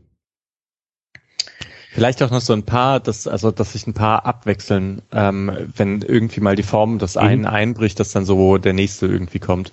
Und ich hoffe ja dann doch irgendwie, dass vielleicht Schade noch, also wenn der noch mal einen Sprung macht, was halt absolut drin ist oder so sein kann, dass dem ein paar Dinge so richtig ge gelingen könnte, dass halt so eine richtige Debüt-Durchbruch, Durchbruchssaison werden was ein bisschen krass wäre und auch fast eher Wunsch als äh, als dass ich das als realistisch ansehe, aber ja, ist jetzt schon krass genug eigentlich, was er gerade macht. Die nächste Frage. Wann wird erstmals in dieser Saison der Punkteschnitt von Manuel Gulde angesprochen? Geht vermutlich auch an mich. Ich habe äh, vorhin nachgeschaut, genau wegen der Frage. Ich habe es gerade offen. Deswegen habe ich gerade getippt, während Julian geredet hat. Ähm, kein Problem, lieber Alex. Manuels Guldeschnitt, äh, Punkt, Guldeschnitt, Punkteschnitt liegt bei 2,1 und das uh. hört sich sehr gut an, aber, aber damit ist er irgendwie 15. oder so. weil klar, Benny Uphoff äh, hat einen drei, Dreier-Punkteschnitt mit seinem einen DFB-Pokalspiel, was komischerweise als Punkteschnitt zählt, weil man, obwohl man keine Punkte kriegt im DFB-Pokal. Und obwohl es eigentlich ein Unschieden war nach Wettanbietern und so. Na, ja. Interessant, ja. ne? Die drei, die führen, sind Kevin Schlotterbeck, Noah Weishaupt und Jonathan Schmid tatsächlich mit 2,33. Aber danach kommen ganz viele mit 2,3 und 2,25 und so. Also das sind schon alles auch Punkte, Schnitte und Zahlen, die man sich als SC Freiburg äh, hätte man nicht gedacht von der Saison. Das sind nur zwei unter zwei Punkten, das ist krass. Ja. Wer, hat, wer ist denn der Schlechteste? Wer ist denn der, wen sollte man denn nicht aufstellen? Heinz Dominik Heinz. Ja. Es streicht auch nur den Punkteschnitt. Ja. so, warum wird der SC Deutscher, also Hans-Jörg Schnell, warum wird der SC Deutscher Meister, wenn sie am Samstag in München gewinnen? Es tut mir leid, lieber Hans-Jörg, aber das können wir, glaube ich, überspringen, weil der SC hat am Samstag heute nicht in München gewonnen. Aber ich gehe nochmal auf Julian, weil wir gerade so über Europa gesprochen haben. 125. Folge aus dem Hotelzimmer in Madrid? Fragezeichen, schreibt Dreisamstadt Täler. Ich müsste jetzt mal kurz rechnen, aber es kommt eigentlich hin. Ne? Selbst mit dem DFB-Pokal sollten wir nicht mehr. ja, wobei, ne? wenn wir den DFB-Pokal gewinnen, kommen wir schon vielleicht 125 am Ende der Saison hin. Ne? Also Stimmt. muss man schon aufpassen. Äh, bitte da, also 150 wird es vermutlich auch noch, weil wenn, dann kommt man ja weit. Ähm, nee, also ich, ich glaube tatsächlich, äh, ich würde mich über jeden europäischen Pokal sehr freuen und ähm, zu gewinnen oder mitzuspielen. äh, spielen, aber gewinnen natürlich auch. Ähm, und ja, was ich mir wirklich wünschen würde, wenn man drin ist, dass man nicht irgendwelche beschissenen Playoff-Spiele wieder machen muss im, im Juli oder im August, wo man eh noch nicht in Form ist, äh, sondern einfach mal direkt in der Qualifikation wäre. Aber vielleicht ist es auch ein bisschen dreist, dass ich nach zehn Spieltagen oder elf Spieltagen sage, also wenn, dann will ich schon die Gruppenphase. Aber äh, ja. Nö, ich finde es vollkommen legitim zu sagen. Aber wenn, wenn, wenn eine deutsche Mannschaft, die die Playoff-Spiele spielen muss? Conference also Union League? war in der Conference League doch direkt in der Gruppenphase, oder? Nee, die haben auch Playoffs gespielt. Ah, okay. Oder? Ja, Also dann doch Platz drei oder vier einfach und Ja, dann genau. sonst man, Ja. muss man sich ja gar keine Gedanken drum machen. Äh, und dann muss man auch nicht aufs DFB-Pokalfinale schauen und kann das ganz entspannt einfach selber gewinnen. Oh, stimmt. DFB-Pokal. Das kann ja echt sein, dass da jemand anders jetzt gewinnt, der nicht international spielt. Mhm. Freiburg. Hm. aber die spielen ja das, ne? Ja, stimmt. Doppelt, doppelt hält besser. Ja. Hoffen alle auf Freiburg gegen Gladbach im Finale, um selber auf Platz 7 weiterzukommen. Alright. Wir haben meine Frage ist, wer soll uns schlagen von Cedric Machiavelli. Das ist tatsächlich ein Bild, wo er uns mit den Invincibles von Arsenal vergleicht. Ich weiß nicht. Darüber müssen wir eigentlich seit heute. Ja, scheiße. Müssen wir seit heute auch nicht mehr drüber reden, ne? Jemand eine Verbindung zu den 2004er Arsenals? Also ich war mit Schweden und Freddy Jungberg, war ich da schon ziemlich heiß drauf, auf die Mannschaft. Ja, so ein bisschen. War meine Go-To-FIFA-Mannschaft damals, aber sonst. Also ich war da noch zu jung, um tatsächlich aktiv Premier League Fußball zu gucken. Alright. Jan 17, Jan 1712, würde ich mal so behaupten, ist die beste Aussprache. Habt ihr Kontakt zu SC-Spielern privat? Ich glaube, das wird fast verneint, oder? Nicht, nicht. wirklich, nee. Ich hatte auch nie. Habt ihr nicht mal gesehen? Also äh, dadurch, dass ich nicht in Freiburg gewohnt habe oder so, ähm, ja, ist das anders als diese ganzen Freiburger, die ständig sagen, dass sie XY dort getroffen haben, den da getroffen haben und mit Löw äh, die ganze Zeit Kaffee trinken. Also ich hatte im Herbst 2019 mal äh, den witzigen Umstand, dass ich im Kartoffelhaus essen war in Freiburg und äh, Vince Grifo halt der einzige, am einzigen Tisch saß, an dem noch zwei Plätze frei waren und ähm, dann wurden wir da halt dazugesetzt und dann saß ich halt direkt neben Vincenzo Grifo und seiner Frau und ähm, war sehr, sehr witzig, weil an dem Abend Hoffenheim gespielt hat gegen Schalke und Hoffenheim gewonnen hat und Grifo bei beiden Hoffenheimer Toren laut geflucht hat. Da dachte ich mir so, okay, da ist, das, ist- da ist man nicht ganz im Frieden auseinandergegangen, aber ähm, sonst privaten Kontakt eigentlich nicht, nee. Ich glaube, mir wird's auch einfach nicht so viel geben, weil ich das nicht, also das ist, glaube ich, auch manchmal noch so ein bisschen eine, eine Altersfrage, so, das wäre vielleicht auch bei mir nochmal anders gewesen mit 16, weiß ich nicht, oder mit 20, was weiß ich. Aber ich hätte jetzt einfach auch nicht so, ich würde also bestimmt mal irgendwo in der Kneipe ein Bier trinken, ist immer nett, mit trinke ich auch mit anderen. Ähm, aber ich habe hab da jetzt auch nicht so das Bedürfnis dazu, weil das dann doch nicht so viel damit zu tun hat mit dem, was ich gerne mache beim Fußball gucken. Ähm, ob ich mit dem jetzt dann äh, auch schon mal geschnackt habe oder nicht. Ähm, aber ich habe ja gehört, dass man mit Höfler zum Beispiel, dass Höfler ja mal ein Bier ausgegeben hat und alle waren sehr happy damit. Von daher äh, ist bestimmt auch nett. Ja, es geht mir sehr ähnlich. Ich würde auch sagen, ich, ich wüsste gar nicht so richtig, worüber man mit denen sprechen möchte, weil wahrscheinlich haben die keinen Bock, über Fußball zu sprechen Mhm. und irgendwie die ganze Zeit meine Fragen zu beantworten, so, also wie Tagesablauf oder sonst irgendwas bei Spielen aussieht und wie das, äh, welche Videoszenen äh, letzte Woche angeschaut wurden und welche nicht. das, ähm, ja.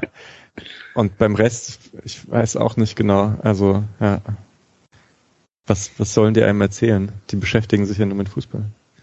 Oder keine Ahnung, was studiert Petersen nebenher? BWL oder so? Seine Mhm. Pullis sehen auf jeden Fall danach aus. Ja, interessiert mich auch nicht. Also so. Ja. Servus Nils, wenn du zuhörst. Du hast Hey. sehr schöne Pullis an. Wirklich. ja. Ähm, ja, ich habe ein paar Stories aus, aus jüngeren Gastronomie-Barkeeper-Jahren in Freiburg, wo ich den einen oder anderen getroffen habe. Oder auch im, im Schlosscafé auf dem Lorettoberg habe ich gearbeitet, wo der ein oder andere Spieler auch, weil es nicht mitten im Stadtzentrum war, auch mal essen war, mittags zwischen den Trainingseinheiten und so. Da, da hatte man so ein bisschen, aber das würde ich jetzt auch nicht privaten Kontakt nennen, sondern einfach ähm, hatte man mal gequatscht oder mal zwei, drei Sätze ausgetauscht oder so. Ähm, den einzigsten, den ich vielleicht erwähnen würde, wo ich tatsächlich sehr guten privaten Kontakt habe oder hatte, mit, das jetzt hat auch ein bisschen nachgelassen, ist tatsächlich Fabian Schleusener, der ähm, mittlerweile ja ähm, bei Nürnberg spielt. Und ähm, der war damals, äh, hat er bei Balingen ja die, die Oberliga auseinandergeschossen und ich habe bei Nimburg gekickt und das sind quasi Nachbardörfer hier im, im Norden von Freiburg. Und da ist man dann auch ab und zu mal bei Balingen zuschauen gegangen, als er da seine, seine 40-Tore-Saison gemacht hat, wo er alles kaputt geschossen hat. Und da war man ein bisschen im Kontakt und den hat man dann auch begleitet. Dann hat man mitbekommen, dass der SC ihm ein Angebot für die zweite Mannschaft gegeben hat. Und den Werdegang hat man dann auch ein bisschen begleitet, da über Sandhausen, Karlsruhe etc. Das, das kann man vielleicht noch erwähnen. Das, das, das ist ganz cool und deswegen hat man dem auch, oder ich persönlich, wir haben dem alle sehr gegönnt, wie er zurückgekommen ist nach seiner, nach seiner Verletzung da damals. So. Mischa, prädestinierte Frage für dich. Wie habt ihr euer taktisches Wissen angeeignet, beziehungsweise wie habt ihr es gelernt, während eines Live-Spiels taktische Muster zu erkennen? Äh, kann ich ja auch ein bisschen ausholen. Also äh, ich werde es nicht zu lang machen, Doch, aber doch, doch. ich habe ähm, im Prinzip Ah, ja, ich habe ja gesagt, ne, dass ich wieder so 2010 oder so angefangen habe, häufig in der Kneipe Fußball zu schauen. Und ich war dann nach meinem Abitur lange auf Reisen, 2012, 2013, und habe die Bundesliga verfolgt, dann aber eher, indem ich Sachen nachgelesen habe. Einmal Transfermarktforum, ähm, einiges, und dann auch Spielverlagerung einfach. Ähm, und bin dort dann auf diese Seite gekommen und habe ziemlich vielen Internetcafés in Kirgisien und so weiter äh, Spielverlagerung.de gelesen. Also so eine ganz nette Abwechslung war einfach. Also mh, genau. Und dann kam ich zurück und habe es halt eigentlich immer weitergemacht von, von Anfang an irgendwie. Ich mochte die Spielverlagerung Podcast immer sehr gerne, aber das ist eigentlich, also ich habe nie irgendwas mit Trainerlehrgang oder sonst irgendwas zu tun gehabt. Ähm, selber einfach viel schauen und ein bisschen diese Spielverlagerungsartikel durchlesen. Ich finde es auch noch krass, wie viel ich eigentlich von, wenn Spielverlagerung einen Podcast rausbringt, wie viel man da irgendwie noch mitnehmen kann. Ähm, ja, das ein bisschen anhören und dann halt Spiele anschauen. Also man, man kann sich auch zurücklehnen, aber man, man kann einfach kurz immer schauen, hey, wie spielt eigentlich hier Mannschaft X und wie spielt Mannschaft Y und kennt man das irgendwo her. Hm, der Rest kommt einfach, würde ich sagen. Ja. Ich ergänze vielleicht einfach mal so als, als Kontrapunkt, dass äh, ich mache ja hier immer den Kreisliga-Alex zum Spaß, aber natürlich ist es trotzdem so, dass wenn man Woche für Woche und äh, seine Trainingseinheiten zweimal in der Woche hat, noch dazu, plus das Spiel am Wochenende, und das dann auch tatsächlich seit ja, 15 Jahren jetzt mittlerweile tatsächlich regelmäßig macht, ähm, dass man auch ein würde ich jetzt mal von mir behaupten, ein bisschen taktisches Gespür für ganz gewisse Situationen entwickelt und die auch nochmal aus einer anderen Perspektive beleuchtet. Übrigens dann auch kann man auch mal sagen, hier im Podcast, auch jetzt mit Misha zum Beispiel, der ja selber nicht auf dem Platz steht, was auch vollkommen legitim ist, aber ähm, durchaus bereichernde Diskussionen aus unterschiedlichen aus unterschiedlichen Perspektiven, finde ich, wenn wenn ich komme dann wahrscheinlich eher so, hey, der nimmt den Ball eher mit rechts mit und kann den mit links nicht nehmen oder keine Ahnung, das ist nicht so einfach, weil der Ball kann auch mal verstolpern und ähm, habe dann aber auch vielleicht nicht das das größere Ganze oder die taktische Verschiebung im Kopf, sondern achte eher auf den, wie geht der Einzelspieler mit dem Ball um und was sind da die Herausforderungen. Ähm, Finde ich recht spannend tatsächlich, dass wir da so eine unterschiedliche Konstellation hier im Podcast haben. Äh, und noch ganz kurz, bei mir lag es unter anderem auch daran, dass ich einfach Mischas Texte gelesen habe. Also äh, und das, also das, wo wir letzte Woche schon das unangenehm gemacht haben für Patrick, mache ich jetzt mal kurz für Mischa. äh, Jetzt, jetzt dreht er sich weg, wenn er rot wird. ähm, also, weil es dann ähm, doch auch einfach so war, dass ich, ich hatte das natürlich dann auch schon so ein paar Mal so Spielverlagerungen, ein paar Mal mitgelesen und sowas und mir das so beim Escher auch Sachen mitgelesen. Aber das Escher Buch, eine habe ich mir dann auch nur geholt, weil ich manche Mischertexte irgendwie gelesen hatte und dachte dann, Moment, was? Und dann habe ich nochmal, habe ich nochmal gelesen und quasi das, ach ja, okay, und dann was bedeutet das und was bedeutet das? Und dann habe ich deswegen dieses Glossar von Spielverlagerung nochmal durchgeschaut und so für manche Begriffe oder äh, so und das hat auf jeden Fall auch sehr geholfen. Ähm, würde aber trotzdem sagen, dass ich, äh, wenn ich ein Spiel im Stadion sehe, sehe ich immer noch deutlich mehr Einzelbeobachtungen anstatt systemische. Also ich habe immer noch deutlich mehr eine, einen Blick dafür, wie jetzt ein einzelner Spieler steht oder wie sich, wie bestimmte Kombinationen funktionieren oder wie bestimmte Dreierkombinationen, was immer noch sehr, sehr immer so mein erster Fokus ist, irgendwie, wie sich Leute so zusammenstellen, wenn sie es in, ähm, in so einer Konstellation machen, äh, wie das funktioniert und ähm, brauche dann tatsächlich immer auch oft noch so die, die Sekundärliteratur für das große Ganze.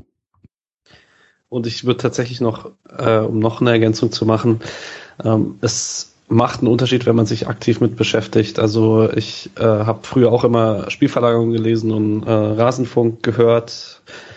Und dennoch finde ich, dass ich in den letzten zwei Jahren nochmal sehr viel über Taktik gelernt habe, seit ich hier regelmäßig drüber spreche, weil es nicht nur irgendwie, also ich höre nicht nur drüber, sondern ich beschäftige mich so damit, dass ich danach drüber sprechen kann. Und das ist äh, irgendwie nochmal eine andere Art und Weise. Und ich habe das auch festgestellt, dann wo ich letzte Woche gegen Fürth im Stadion war, dass ich äh, auch im Stadion ein bisschen anders drauf achte, was auf dem Spielfeld passiert. Das ändert nichts daran an, den, an der Emotionalität im Stadion. Da hat sich glücklicherweise nichts geändert. Da hatte ich nämlich ein bisschen Befürchtungen, weil ich da Leute kenne, die gehen mir ein bisschen auf den Sack im Stadion, die dann alles irgendwie nur analytisch sehen. Aber ähm, so die Art und Weise auch, auf was ich im Stadion achte, was funktioniert und was nicht, das hat sich schon sehr geändert durch die zwei Jahres Podcast jetzt. Ja, ich, also das würde ich auch voll mitgehen, dass ich ähm, dieses Gefühl habe, dass man selber irgendwas reproduzieren muss. Das ist ja bei allem einfach so, ne, dass man, dass man das dann deutlich besser mitschneidet, wenn man was zu Papier bringen muss oder wenn man eben darüber spricht, ähm, dass man da ein ganz anderes Aufmerksamkeitslevel hat als bei anderen. Weil, also mir geht's nämlich auch oft so, dass wenn ich manchmal so Sonntag, Sonntag vielleicht sogar ein bisschen verkatert oder so ähm, 15.30 Spiel, das mich nicht interessiert anschaue, dass ich mich da auch nur so berieseln lasse und mich irgendwann mal frage, welche Formationen äh, wurden da eigentlich gerade gespielt und auch keine Ahnung habe. Das ist Nummer eins. Und Nummer zwei ist, und das glaube ich, äh, das meine ich tatsächlich ernst, ist, ähm, äh, also weil ich manchmal auf Twitter äh, so das Gefühl habe, dass so dieser Taktiktyp irgendwie bin. Ich, ich nehme mich selber halt eigentlich nicht so richtig so wahr. Ich habe mir das ein bisschen mit Spielverlagerung ange, angeeignet, das stimmt schon und ich schreibe irgendwie dann diesen Blog und da geht's auch um taktische Dinge. Aber besonders detailliert erstens ist das nicht und zweitens fällt mir das halt auch im Gespräch mit euch immer auf. Also, dass mir fallen Dinge auf und euch fallen Dinge auf und aber äh, mir fallen halt teilweise Dinge nicht auf, die ihr dann später sagt. Patrick, du machst es manchmal, dass du dann so sagst, jetzt habe ich noch eine Frage an Misha. Wie ist denn das mit, mit Mainz? Pressen die nicht eher so, dass sie im Zentrum den Ball gewinnen? Und da dachte ich, ah, äh, warte mal, stimmt. Ja, ist mir halt, ist, also ist mir absolut nie aufgefallen. Ne? Ähm, ja. Naja, ähm, deswegen, also, äh, ja, um das zurückzugeben äh, zu euch auch, ja. Okay. Gut. Wie viel Zeit frisst das Podcast inklusive Vorbereitung in eurem Alltag? Da darf ich vielleicht auch ganz kurz anfangen. Bei mir nämlich recht wenig. Dadurch, dass ich ähm, den Blog mache, ziehe ich mich hier oft raus bei allem anderen Kram und wollte euch dafür auch nochmal danken, dass ich das sehr nett finde, dass ihr mich das auch äh, lasst. Also, dass ich hier keine Moderation vorbereiten und übernehmen muss und dass ich nicht schneiden muss und so weiter. Das äh, ja, ist sehr nett. Und jetzt könnt ihr mal sagen, wie das bei euch dann so ist, wenn ihr moderieren müsst. Wahrscheinlich soll Alex. Ich, soll ich direkt übernehmen? Ja, wahrscheinlich also, schon. Warte, also vielleicht ist, kann man es ja nochmal sagen, fast alles, was irgendwie nicht die Folge unmittelbar selbst ist, hinter Sachen macht alles Alex. Also wir machen dann, wir springen immer mal ein und sowas, aber das ist schon Alex Baby in fast allen äh, Belangen und die, ich glaube, ersten 40 Folgen oder sowas sind ja auch, äh, ersten 50 Folgen oder was sind ja auch alle du mit wechselnden Gästen. Ähm, und auch jetzt unter der Woche ist immer noch äh, das die Großteil auch der technischen Arbeit macht immer noch äh, Alex alles. Twitter-Account auch nur Alex. Social Media. Ich, ich glaube, wir haben nicht mal Zugriff darauf, oder? Ihr könnt den Zugriff Nee, gerne nee, haben. danke. Nein, nein, danke. nein, nein, bloß nicht. Ich nicht. Ja, ja. Ähm, ja, vielen Dank. Ähm, es wird gerade ein bisschen, also es gab jetzt schon öfter die Konstellation, dass auch ich mich mal rausnehmen konnte. Es auch von Julian und von Patrick in dem Fall jetzt äh, die Moderation noch übernommen wurde. Wir hatten mit Alex und mit Urbo jetzt zuletzt Fälle, die auch dann mitgemacht haben. Vielleicht an der Stelle auch nochmal der Aufruf, man kann sich hier auch auf jeden Fall aktiv beteiligen und wir schaffen es definitiv nicht immer hier in der Viererkonstellation jede Woche, vor allem nächstes Jahr, wenn wir europäisch spielen und unter der Woche noch Spiele haben, äh, komplett beisammen zu sein.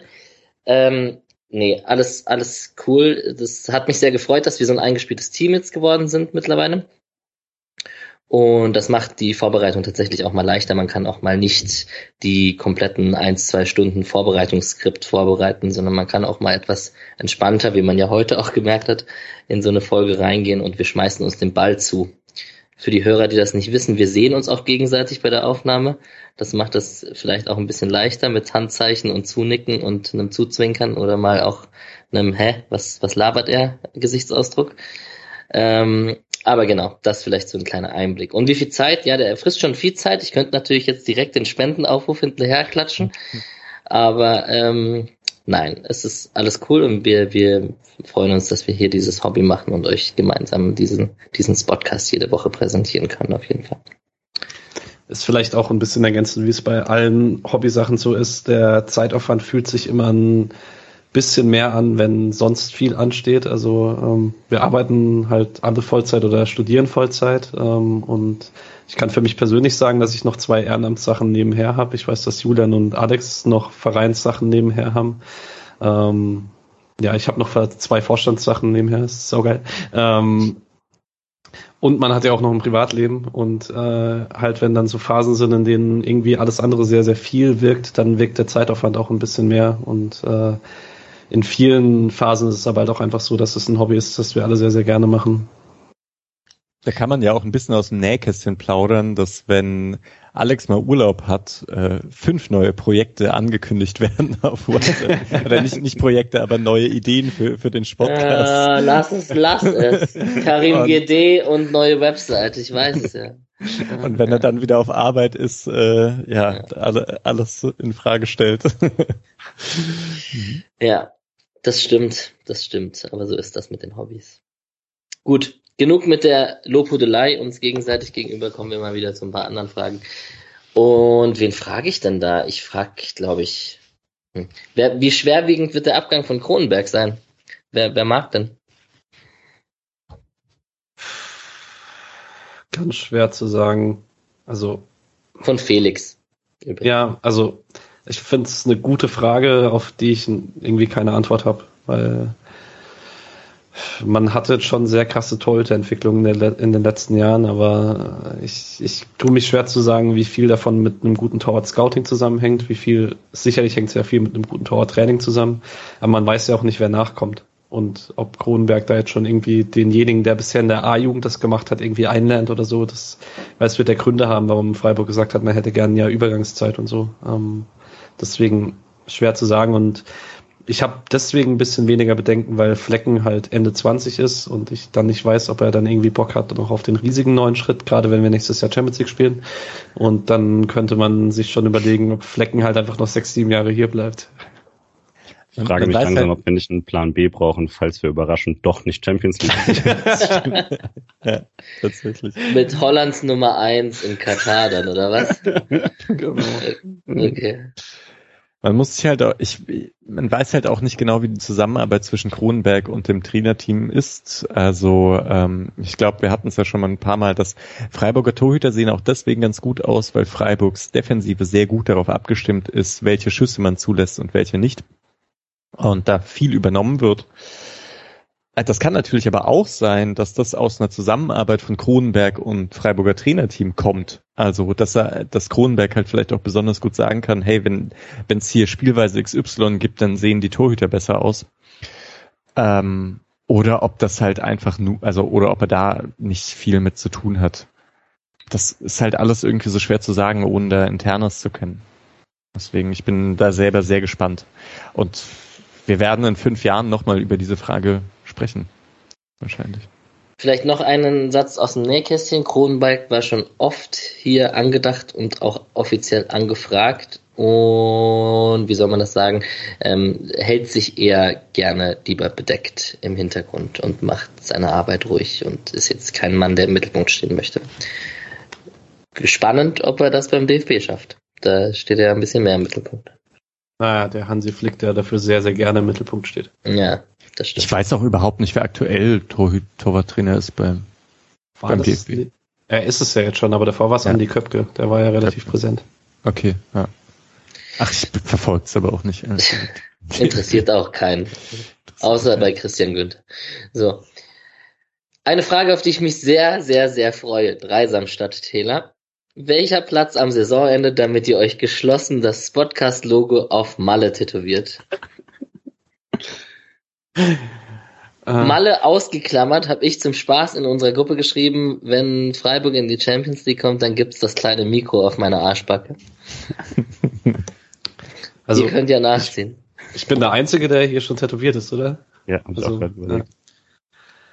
Ja, ich habe schon viel, das heißt, ich müsste mir überlegen, wo das irgendwo reinpasst. Aber also allgemein, keine Ahnung. Ich habe relativ viele Sachen äh, tätowiert, die mir irgendwo im Leben wichtig sind und ähm, hatte eh schon überlegt, ob es irgendwann mal ein Hobby-Tattoo gibt, ähm, so mit äh, Tischtennisschläger oder so. Und vielleicht spielt der Tischtennisschläger dann ein kleines Mikro vom Podcast. Mal schauen. Stark. Naja, am nächsten am Tattoo war ich ja tatsächlich, als mir von meiner Steinplasten Tischtennis-Gang ein Gang-Tattoo vorgeschlagen wurde. Weil, aber das Ding ist, das sind viele, äh, die wohnen auch zusammen, die haben schon ein Mitbewohner-Tattoo. Ähm, Ringe. ja, und dann, also deswegen sind die da viel näher am Tätowieren als ich dran. Hm.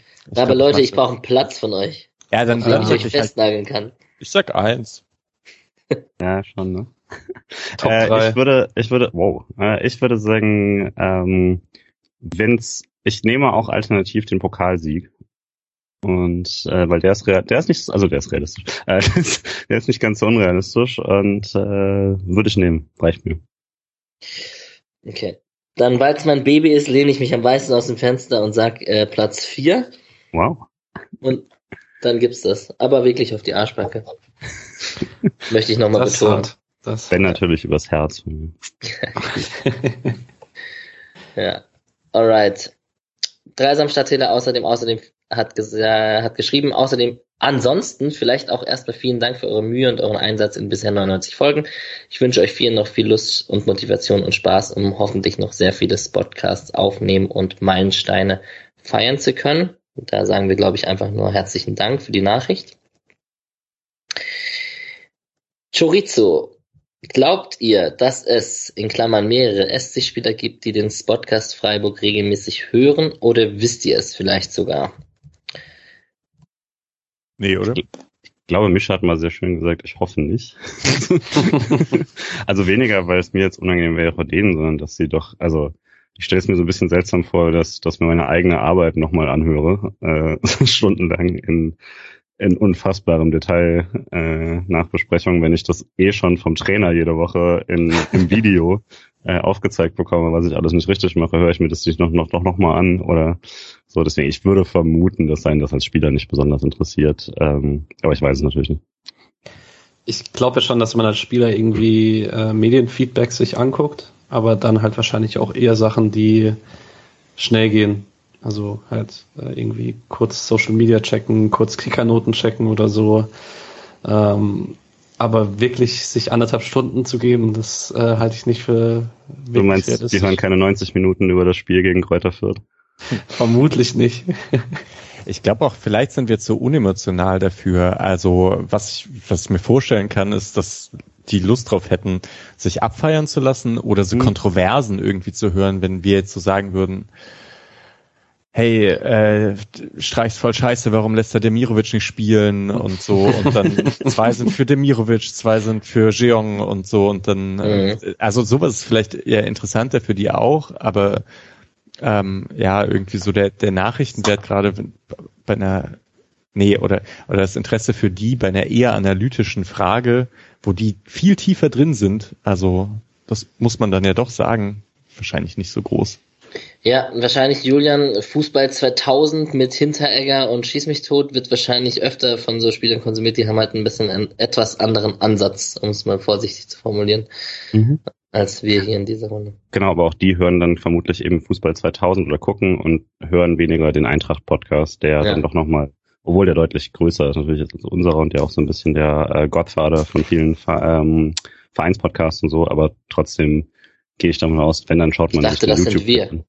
Textilvergehen. Textilvergehen, ja. Ja, ja. Aber, aber äh, von der Hörerzahl muss man ja auch mal ja, sehen. Und ja, äh, ich glaube, okay, trotzdem schaut man sich dann eher den YouTube-Clip an oder mhm. wo dann halt auch, ne, dann sind halt Vega und Boska, also Boska war zumindest mal da in der Show oder sowas, und sind halt Frankfurter Rapper da. Das ist natürlich schon ein bisschen auch ein anderes Format äh, dann. Ja. Aber erstens kein Interesse an Freiburger Rappern. und zweitens ist mir eigentlich, auch das wäre irgendwie, ich fände halt eher schwierig, wenn sie, wenn sie, wenn sich jemand anhören würde. Also wenn ich jetzt die ganze Zeit wüsste, dass Lukas Höhle hier zuhört, ähm, ja, mir würde etwas die Lockerheit abgehen bei Bewertungen von dem Pass, den er gespielt hat. Die Frage wäre, ob er sich gestalkt fühlt. Ja, wahrscheinlich. mein Superfan aus Berlin. ich glaube, in der Sportberichterstattung generell wird so kritisch, also Lukas Höhler ist ja das perfekte Beispiel, um wie viel Shitstorm er sich eingefangen hat in den letzten Jahren, sage ich mal, in welchen Foren und so, wenn du da ein Transformatorum vor drei, vier Jahren rumstöberst. Ich glaube, da wird, da, wenn der unseren Podcast hören würde, würde da das schon recht anerkennen, unsere recht kritische, aber auch faire Beschreibung der Spiele und der Leistung. Das Einzige, was man vielleicht sagen kann, also man weiß schon, dass es uns gibt. Also ich kann, also durch die Interviews. Klar, natürlich alleine, dass es Interviews gab und so, ähm, aber ähm, letztes Jahr war ja Alles bei, andere wäre jetzt bei, auch wirklich eine genau, Schande. Patrick. Richtig. Äh, letztes Jahr war doch bei Instagram, als wir noch nicht so viele Spieleinterviews hatten, ich glaube eins oder zwei, hat doch Kevin Schlotterbeck dann mal auf deine Anfrage so gesagt, hey, ja klar, äh, wann immer ihr könnt, dann äh, rede ich bei euch oder so. Mhm. War das nicht mal so? Und also, ja, aber dass es äh, bei dem kleinen Medienmarkt in Freiburg dann bekannt ist, dass es da irgendwie einen Podcast gibt, der jede Woche spricht, das ist nochmal was anderes, als dass es sich jemand anhört. Ich bin mal vielleicht noch einen Bogen zu schlagen, um, um die Frage dann auch abzuschließen. Ähm, ich bin mir da aber mittlerweile ziemlich überzeugt davon, dass manche Journalisten uns hören, die ja. über den SC Freiburg schreiben was auch einfach dumm wäre, es nicht zu tun, weil es einfach noch eine Quelle mehr ist bei deinem Input. Mir ist heute bei, ich weiß es aber nicht, also ich, ich weiß es echt nicht, ob die Schrölo, machen, liebe Grüße. Gute Frage also, heute, sorry, das streich so gemein. ich würde halt, also ich meine, diese Journalisten-Bubble äh, ist halt auch, die, die orientieren sich an sich selber und also haben, glaube ich, da auch nicht so viel Interesse drumherum, weil sie ja auch, größtenteils wahrscheinlich auch zu Recht, sagen, das ist halt irgendwie Nische, also diesen ganzen Podcast-Kram. So, weil ich meine, selbst die Elf Freunde sagt, Podcast ist irgendwie Quatsch. Also Jonas Friedrich hatte heute ein, zwei Anmerkungen, wo ich mir dachte, okay, das ist fast eins zu eins zu äh, letzte Woche im Rasenfunk gefallen. Einmal zu Bayern, was Max ziemlich eins zu eins gesagt hat und einmal was zu Freiburg von mir. Aber der war halt auch schon mal im Rasenfunk zu Gast. Deswegen, und im Füchsler. Äh, genau. Und deswegen halte ich es nicht für komplett ausgeschlossen, dass er da reinhört. D'accord. Ja. Alright. Patrick, Jean Dandy, wo ist die Shampooflasche von Abdesatki? Ich muss dich fragen wegen der ehemaligen genau. Geschichte. Ja, und, und wenn weil, ja, wer hat sie? Yassin Abdesatki war das erste Trikot, das äh, ich beflockt hatte. War das äh, Aufstiegstrikot damals mit Yassin Abdesatki. Der Flock ist inzwischen nicht mehr am Trikot haftend, aber ähm, also ich habe sie nicht und äh, wie Lesita richtigerweise angemerkt hat, war das meines Wissens nach Spülung, nicht Shampoo. Ähm, Aber ja, ich habe keine qualifizierte Antwort drauf. Ja, erstmal Liebe an die an die Hardcore Bubble-Szene. Da gibt's schon ein paar Namen, ähm, die immer, immer wieder hier uns folgen und auch kommentieren. Ähm, genau. Yassin nicht doch eine Spülung und dann hat äh, Dreisamstadt Taylor noch geantwortet und hatte das Fahrrad einen Würstle-Blinker. Ähm, da reden wir dann von Mike Hankes Fahrrad. Alle wissen Bescheid. Waldsee, gebrochenes ja. Armgelenk. Schöne Geschichten. Wenn wir schon da sind, äh, immer noch der Moment, wo ich tatsächlich am ehesten überzeugt war, dass es jetzt richtig runtergeht für Freiburg, war diese ganze Geschichte. Also nicht nur, weil das so peinlich war, sondern weil halt wirklich alles daran, diese Hinrunde, die Reaktion darauf, die halbe Mannschaft quasi irgendwie rauszuschmeißen, Butcher mit dabei und so. Und dann diese Story, die auch äh, vom Arbeitsrecht her katastrophal gelaufen ist, man ja auch zu Recht verloren hat. Wenn da nicht Streich aus dem Hut gezaubert worden wäre, wäre es sehr hart runtergegangen. Ja, das waren tatsächlich lustige Zeiten. Vielleicht dazu passend von Till, Till Siko, der auch hier schon im Podcast war. Äh, war Robin Dutt damals der richtige Trainer zur richtigen Zeit oder hätte man sofort auf einen Trainer Eigengewächs setzen sollen? Die Frage stelle ich mir zumindest schon sehr lange. Ähm, ich nehme mir da gerade mal als erste Antwort recht, weil erstens das eine sehr intensive Zeit für mich war vom SC und weil ich Robin Dutt auch mal persönlich kennenlernen durfte und ich ihn einen unglaublich angenehmen Menschen fand. Da war ich nämlich bei meiner einzigen SCPK damals bei einem Praktikum bei Fudder. Das war sehr, sehr cool. Damals äh, in Persona im Dreisamstadion habe ich eine halbe Stunde mit Robin Dutt gesprochen.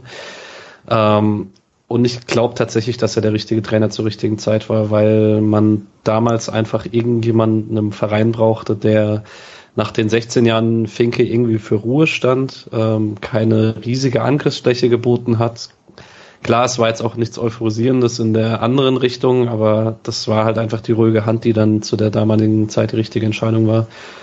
Und da war es ja auch so ein Punkt in der Vereinsgeschichte, wo man sagen muss, die zwei Saison, die zwei letzten Saisons Finke waren in der zweiten Liga sehr schwierig, trotz der letzten Rückrunde. Und dass man da sich erstmal stabilisiert, dass man direkt wieder ein Aufstiegskandidat ist, war nicht selbstverständlich, finde ich. Kann ich eins zu eins zu unterstreichen, finde ich. Es deckt sich mit meiner Wahrnehmung auf jeden Fall. Mit, mit Robin Dutt da. Ist auch bei mir so mit die intensivste Zeit, habe ich ja vorhin schon erzählt, mit, ähm, mit dem Übergang und der hat da Ruhe reingebracht und ich finde es ein bisschen schade, wenn man an ihn denkt und an seine Karriere denkt, was halt danach ein bisschen draus geworden ist. Also Leverkusen, Bremen, DFB, Sportdirektor etc. etc. Da ist er irgendwie nirgendwo mehr so happy geworden. Ich glaube, das ist weiß gar nicht. Schau mal, mal ähm, ich glaube, das ist so einer von den drei Gründen, warum der bis heute so ein bisschen kalt auch in Freiburg erinnert wird. Das ist einerseits die Zeit danach, äh, andererseits die, dass er natürlich von Anfang an einen extrem schweren Stand hatte bei einem Verein, der durch die Wir sind Finke äh, Spaltung quasi gegangen ist und ähm, da einfach viele Leute ihm auch nicht die Chance geben wollten, muss man ja dann auch fairerweise sagen, auch weil ich da als Teenager noch eher in die Richtung gegangen bin, auch wenn ich jetzt nichts gegen Dutt hatte. Ähm, und dann ist es natürlich so, dass er der einzige Trainer war, der, also seit eben im letzten, seit eben Finke, ähm, der bei dem sichtbar war, dass es, dass Freiburg nicht, äh, nicht die letzte Station sein soll, sozusagen. Und das ist völlig normal im Fußball, das ist aber nicht normal in Freiburg. Das ist eine sehr besondere Situation hier. Und das macht es dann, glaube ich, ein bisschen schwerer für das so ein bisschen in Verhältnis zu setzen, ähm, dass danach jemand einfach geht, weil er jetzt seine gute Arbeit hier gemacht hat und jetzt gerne eine nächste höhere Aufgabe hatte. Das haben, glaube ich, Leute einfach insgesamt ein bisschen negativer dann wahrgenommen, weil es es in Freiburg sonst lange nicht mehr gab.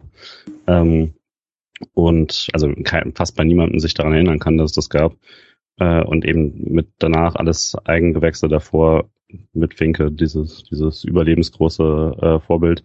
Das ist, glaube ich, die schwerste Position, die du übernehmen kannst. Und dafür würde ich sagen, ähm, jedes Jahr besser geworden und am Ende aufgestiegen und eine lange Zeit sehr gute Saison gespielt, bevor er den Hütter-Effekt mit äh, quasi Abschied und danach nichts mehr gewonnen, doch noch ein bisschen runterging, aber das ja auch war dann nicht dramatisch würde sagen, man hat da einen sehr guten erwischt und äh, Leute wollten es ihm auch nicht so richtig geben. Der berühmte Stockersatz, wo er sagt, äh, der, wo er, wo er einmal mit ihm gesprochen hat und irgendwie gesagt hat, der erste gleich ein Volltreffer, wo alle direkt daraus machen wollten, hier wurde nicht gut gesucht oder so. Also eine Mannschaft, die immer noch nicht viel Geld hatte damals, äh, wieder hochzuführen und äh, zu einer guten Bundesligamannschaft über, zu übergeben. Was will man mehr fordern? Gutes, Schlusspunkt, äh, gutes Schlusswort. Ähm, vielleicht dazu, wenn wir schon beim Thema Trainer sind, von Wunderfitz, wer wird eurer Meinung nach den Trainerposten nach Christian Streich übernehmen? Hat jetzt keiner von euch nachgeschaut, was Tut gerade macht? Doch, der ist beim Wolfsberger AC in der zweiten österreichischen Liga. Wow. Okay, hart.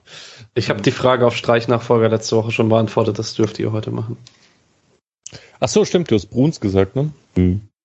Ja, klingt eigentlich ganz gut, finde ich. Bruns ja, Postler. Es wäre halt echt das Schönste, wenn im Prinzip einfach nur Streich geht.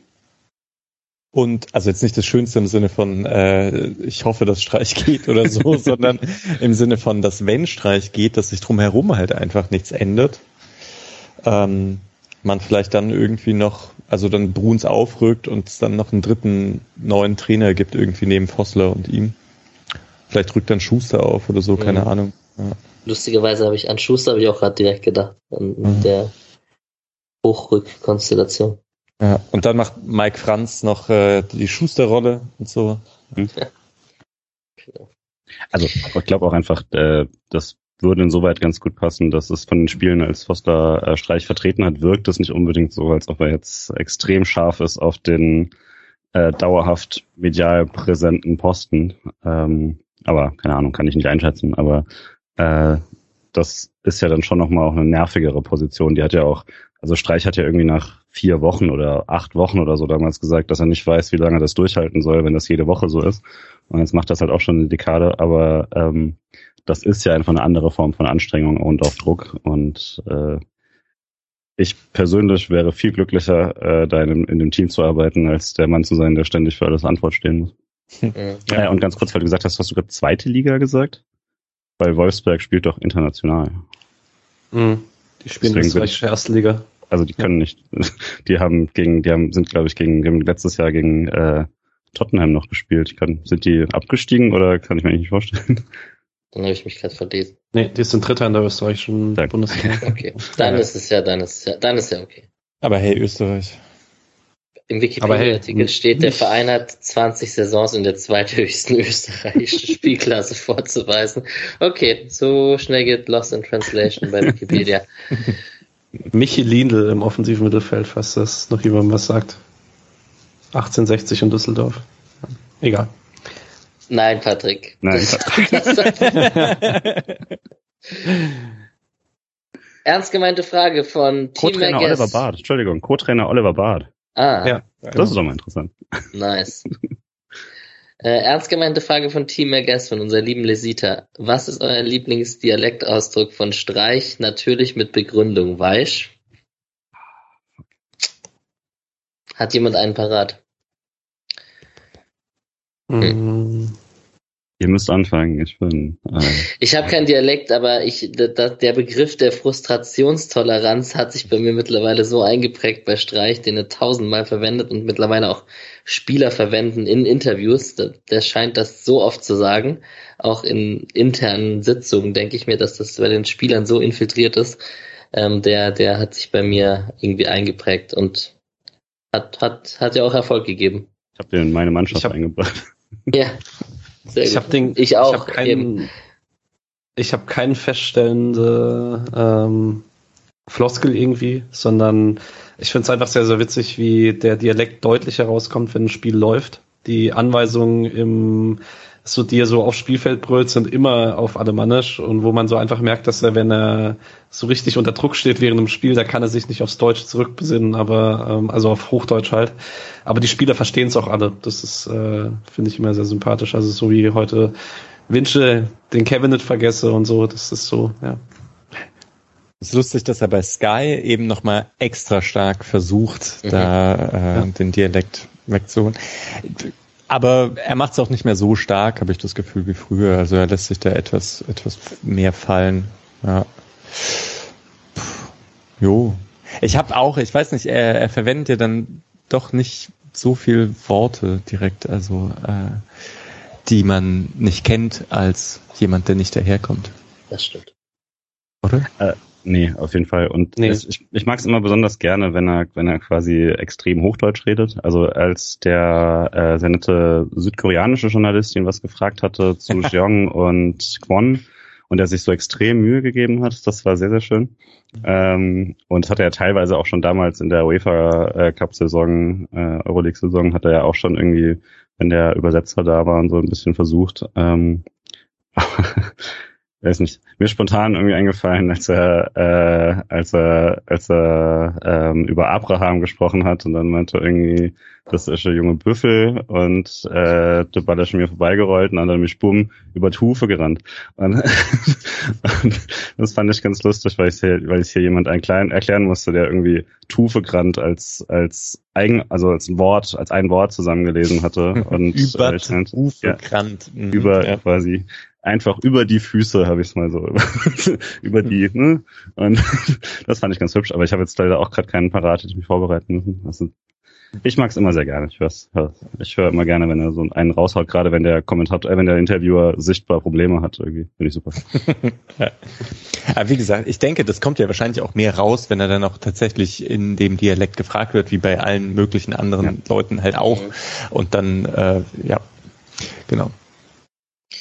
So. Wir haben noch ein paar Fragen. Wir oh. müssen uns versuchen, kürzer zu halten. Okay, ich hole gleich so, ein Bier. Was, lieber Patrick, was wäre unangenehmer? A-Schießen von Kulibali oder im Camouflage Maserati mit Kruse durch Freiburg fahren?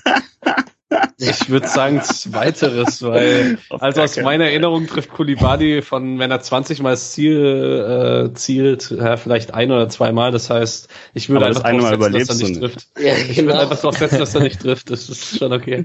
Irgendwann zielt er vorbei und dann hast du ein ja. Problem. Ne?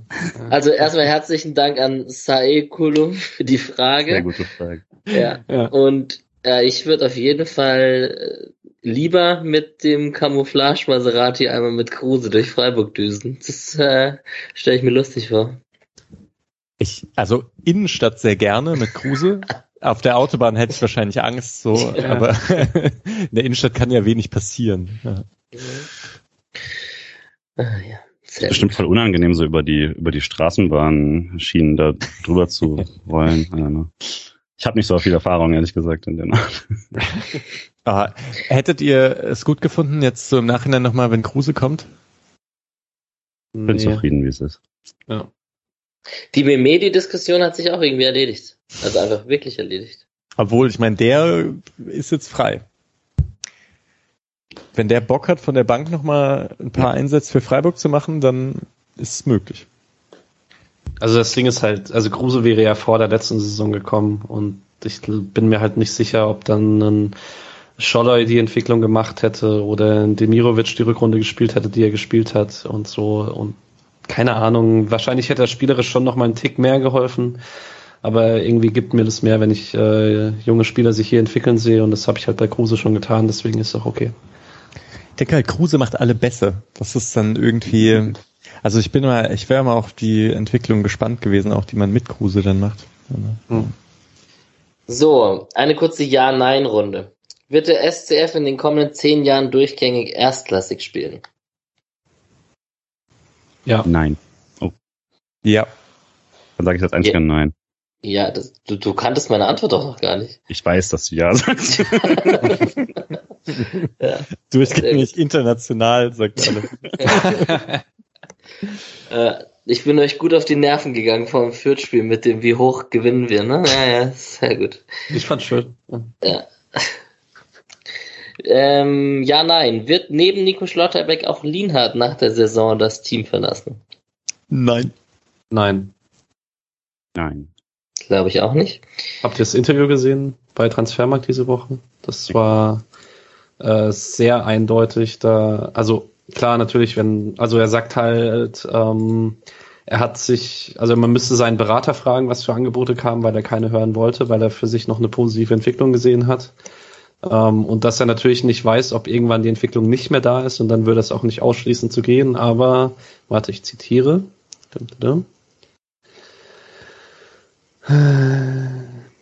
Wenn ich nach wie vor spüre, dass Freiburg der richtige Ort für mich ist, werde ich bleiben. Wenn ich am Ende mit 33 Jahren 300 Bundesligaspiele für Freiburg bestritten habe, wäre ich auf jeden Fall stolz auf meine Karriere. Stark.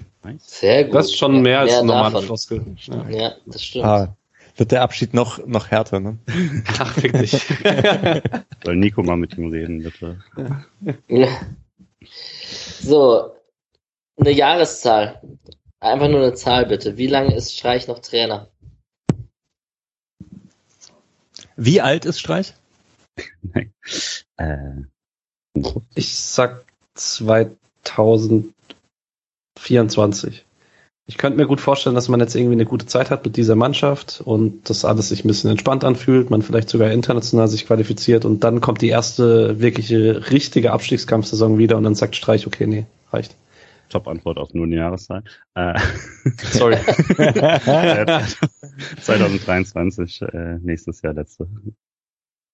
Oh, ich glaube, also ich, ich mache jetzt einen anderen Take. Ich glaube, auch wenn er es tausendmal betont, dass ihm das nicht wichtig ist, will er die Finke-Jahre knacken. so bescheiden er sich gibt und so sehr er sagt, das wird ihm niemals in den Sinn kommen, dass ihm das wichtig ist, hat er, hat er trotzdem, bleibt er länger als Fink. Das heißt, das würden ja noch sechs Jahre bedeuten. Puh, das ist ganz schön lang. Ich gehe sogar drüber und sage sieben Jahre. Ich glaube, dann ist er 63, wenn ich es richtig ausgerechnet habe. Und man muss ja schon auch sagen, also weil ich nicht denke, dass Streich irgendwie, also dann woanders hingeht jetzt, zum nächst höheren Verein. Mm, und so einen gewissen Arbeitsethos hat er ja auch, deswegen glaube ich nicht, dass er Frührente macht. Mm. Und ja, also was soll der zweite Mannschaft trainieren oder so? Ich glaube, deswegen macht das einfach. Wenn es jetzt nicht komplett unerfolgreich wird, ne, das wäre halt, also das, glaube ich, ist immer noch die Möglichkeit, weil alle sagen, Freiburg ist Streich immer so treu. Streich war nie besonders unerfolgreich. Also nicht mal die Abstiegssaison war irgendwie, war total schlecht. Äh, wenn Streich anderthalb schlechte Saisons hat, ist der genauso weg wie alle anderen Trainer in der Bundesliga auch. Alright, ich spring mal weiter, ohne dich jetzt abwürgen zu wollen. Nee, nee, wunderbar. Ich hol mir noch ein Bier. Was das schönste und was war das schlimmste SC-Spiel, was ihr live im Stadion gesehen habt? Ich fasse mich kurz. Das schönste war das lang zitierte 5 zu 4 gegen Erzgebirge Aue mit Heinrich Benczek, weil es eine Achterbahn der Gefühle war und ich da ziemlich jung war auf Nord und das gefeiert habe wie noch was. Und das Schlimmste war ungefähr zur gleichen Zeit, würde ich jetzt mal einfach frech behaupten, das müsste ungefähr in den gleichen Jahren gewesen sein, war eine 7 zu 0 kalte Pokalniederlage gegen den FC Bayern mit Julian Reinhardt im Tor und vier Toren von Claudio Pizarro. Ich glaube schon. Roy Makai hat noch getroffen, Hashemian ganz am Ende noch. Ähm, das sind so meine älteren Erinnerungen an gute und schöne Spiele. Äh, ich habe eine Antwort, die wahrscheinlich einige nachfühlen können, weil ich innerhalb von einer Woche an einem Samstagmittag in Freiburg gegen Bayern im Stadion war und die Woche drauf nach Hannover gefahren bin. Deswegen, ähm, okay. Ja. Das ist ziemlich unschlagbar, glaube ich. Stark. Ich hatte als einziger, also ich hatte das, auch wenn es auch so ein bisschen Recency Bias ist vermutlich, aber na, wobei es auch schon wieder acht Jahre her, äh, sieben Jahre her, das äh, Pokalspiel in Mainz, das 3 zu 2, das legendäre, wo man in mhm. fünf Minuten vor Schluss noch ein 2-0 in ein 2-2 gebogen hat und dann der Verlängerung hochverdient gewonnen hat, äh, als Bestes, weil es einfach so irre war. Und Hannover, ja, mehr sage ich nicht. Ähm, naja, ich kann mich an die Dreisamstadion äh, Sachen ganz so richtig irgendwie gut erinnern. Mm, ich fand Darmstadt halt super schön, obwohl es ein schreckliches Spiel war, 3-0 verloren. 3-0. Ähm, ja. Naja, und ich war halt aufgrund meines Wohnorts jetzt häufig in Leipzig im Stadion und die ersten Spiele gegen Leipzig waren halt schon sehr bitter. Also so 4-0 verloren, 4-1 verloren. Ich weiß noch, dass ich ähm, zweimal die Karten geschenkt bekommen habe und gute Plätze hatte, aber auf der Haupttribüne dann halt auch zwischen Leipzig-Fans. Ähm, ja. Hey, immerhin waren die nicht böse, dass da ein Freiburg-Fan neben denen sitzt, weil wenn man 4-0 gewinnt, ist das allen auch scheißegal, wenn da. Ja. aber für mich war es jetzt auch nicht super. So. Esil. Erstmal. Genau. Kleines Herzchen gezeigt in die Kamera hier gerade. Äh, mich würde interessieren, wie ihr Fußball konsumiert. Lest ihr den Kicker-Podcast-Blogs und hat sich das verändert? Ich stelle bei mir fest, dass sich das stark verändert hat und dank Formaten wie zum Beispiel Rasenfunk wieder mehr Freude an Fußballberichterstattung habe. Ja, ich habe früher auch zweimal in der Woche den Kicker gelesen. Das ist definitiv nicht mehr so. Also, ich lese den Kicker noch dadurch, dass ich mir mit einem Freund ein Abo teile, der kriegt den in Papier zugeschickt und ich logge mich dann online ein. Ich merke, dass ich einen Kicker nicht mehr detailliert lese, sondern ich lese so quer und ich lese die SC-Artikel und ähm, gerade beim Querlesen fehlt mir einfach die Detailtiefe. Ähm, ich dachte früher immer, als ich so vor zehn Jahren den Kicker gelesen habe, mir fehlt die Detailtiefe in das Sportbild. Jetzt geht's mir so dadurch, dass ich Podcasts höre, die in die Detailtiefe gehen, fehlt mir die Tiefe im Kicker. Deswegen ist es auch viel Rasenfunk, Transfermarkt, äh, Twitter, ja, so die klassischen Sachen. Ich lese weniger Spielverlagerungen als früher, ähm, weil sich aber die Seite ja auch verändert hat. Erstens nicht mehr so viele Sachen äh, kommen wie früher und naja, die Leute auch irgendwie nicht mehr so da sind. Ich guck mir halt ziemlich viel Kram mit Tobias Escher an, muss ich sagen. Ich finde den ähm, angenehm auch. Also Ähm, ja. Und also Mainzer Keller schaue ich mir jetzt gar nicht so oft an. Äh, das ist das neue Format von Max Jakob Ost und ähm, Tobias Esche, was ziemlich cool ist. Und ähm, oh, das ist jetzt so doof, die einzige Frau nicht beim Namen zu Lena nennen. Kassel. Äh, danke, danke, Lena Kassel. Ja. Ähm, äh, man kann es halt nicht so gut nebenher konsumieren. Das ist echt ein Problem, ein bisschen. Aber eigentlich ist es ziemlich cool, weil die haben halt Live-Szenen, die sie analysieren können. Ich finde, man kann auch ein bisschen mehr draus machen. Ich bin gespannt. Das wird sicher auch noch irgendwie etwas, etwas besser. Ja. Ähm, und ja, was euch mal überrascht hatte, als ich das gesagt habe, dass ich auch sehr, sehr gerne Bundesliga schaue. Ähm, und es liegt nicht nur an Tobias Escher. Ich finde die Moderation von Julian, wie heißt er? Äh, Nils Bohmhoff, ja, ja, Ja. genau. Finde ich auch äh, Gadi. ja, sehr amüsant. Ja, Herr Gade ist mir manchmal ein bisschen äh, ja zu Frankfurt. zu Frankfurt. Es geht auch zu sehr in diese also in diese Emotionalität als Selbstzweck, als äh, auch irgendwie als so ein bisschen Markenzeichen oder so. Das äh, finde ich dann ja, weiß nicht. Aber hey, ist auch äh, ist auch ganz okay. Ja, das und Rasenfunk, das ist wirklich die Sache, die die ziehe ich mir immer rein. Ich würde ihm sehr recht geben. Ich finde, äh, der Rasenfunk ändert einiges an Fußballberichterstattung.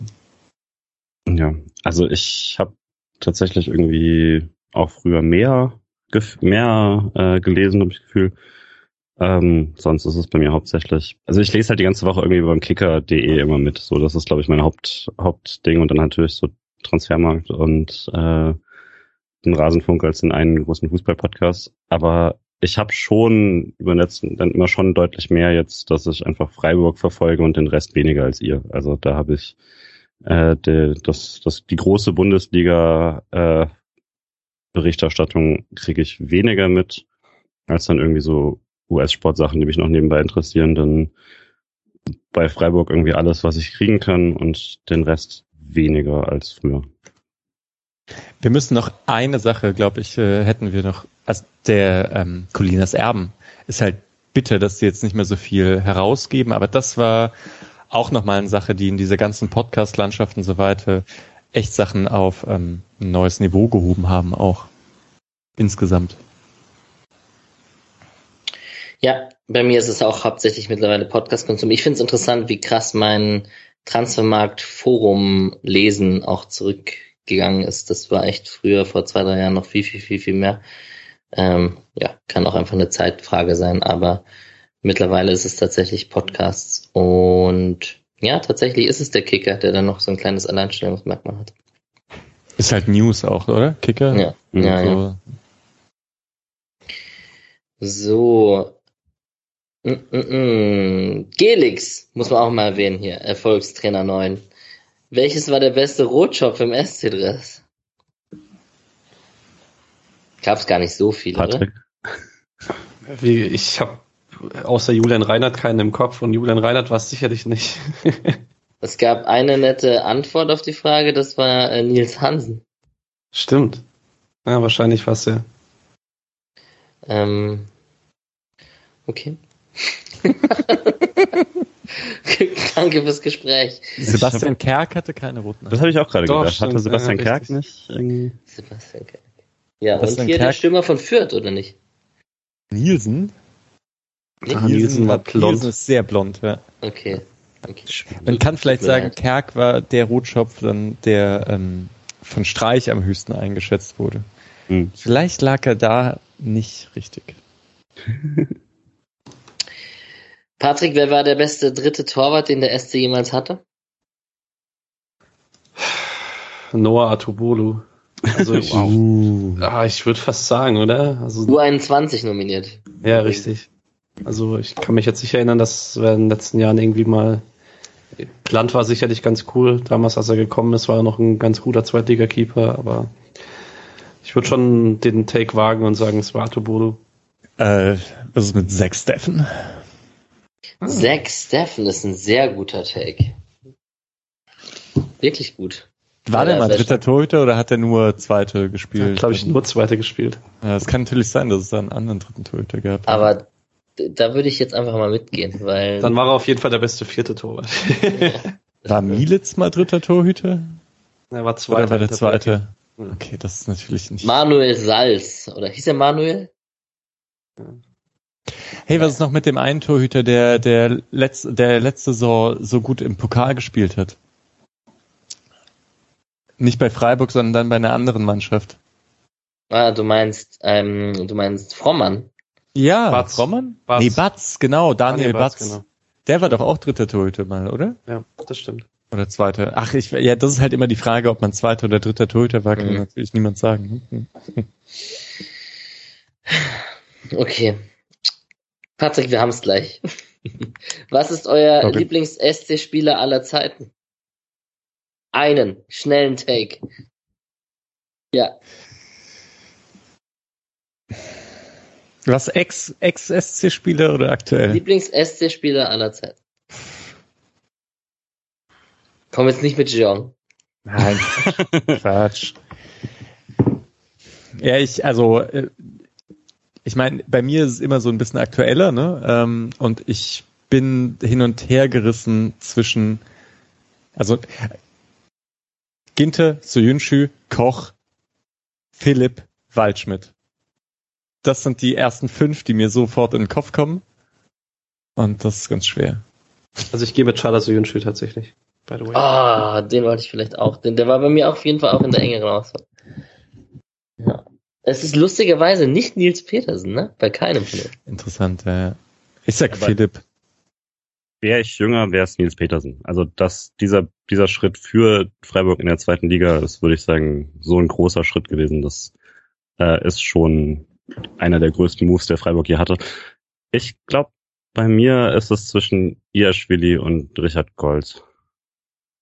Ah, Ich glaube Richard Golz, weil bei mir die Assoziation mit dem Klassenerhalt dann noch da ist, äh, den er auch nochmal da rausfischt, auch wenn das Tor dann am Schluss gar nicht so entscheidend war, außer Nürnberg zu verdammen. Ähm, aber ja, ich glaube, ich nehme Golz. Sage ich jetzt Lukas Höhler. Ja.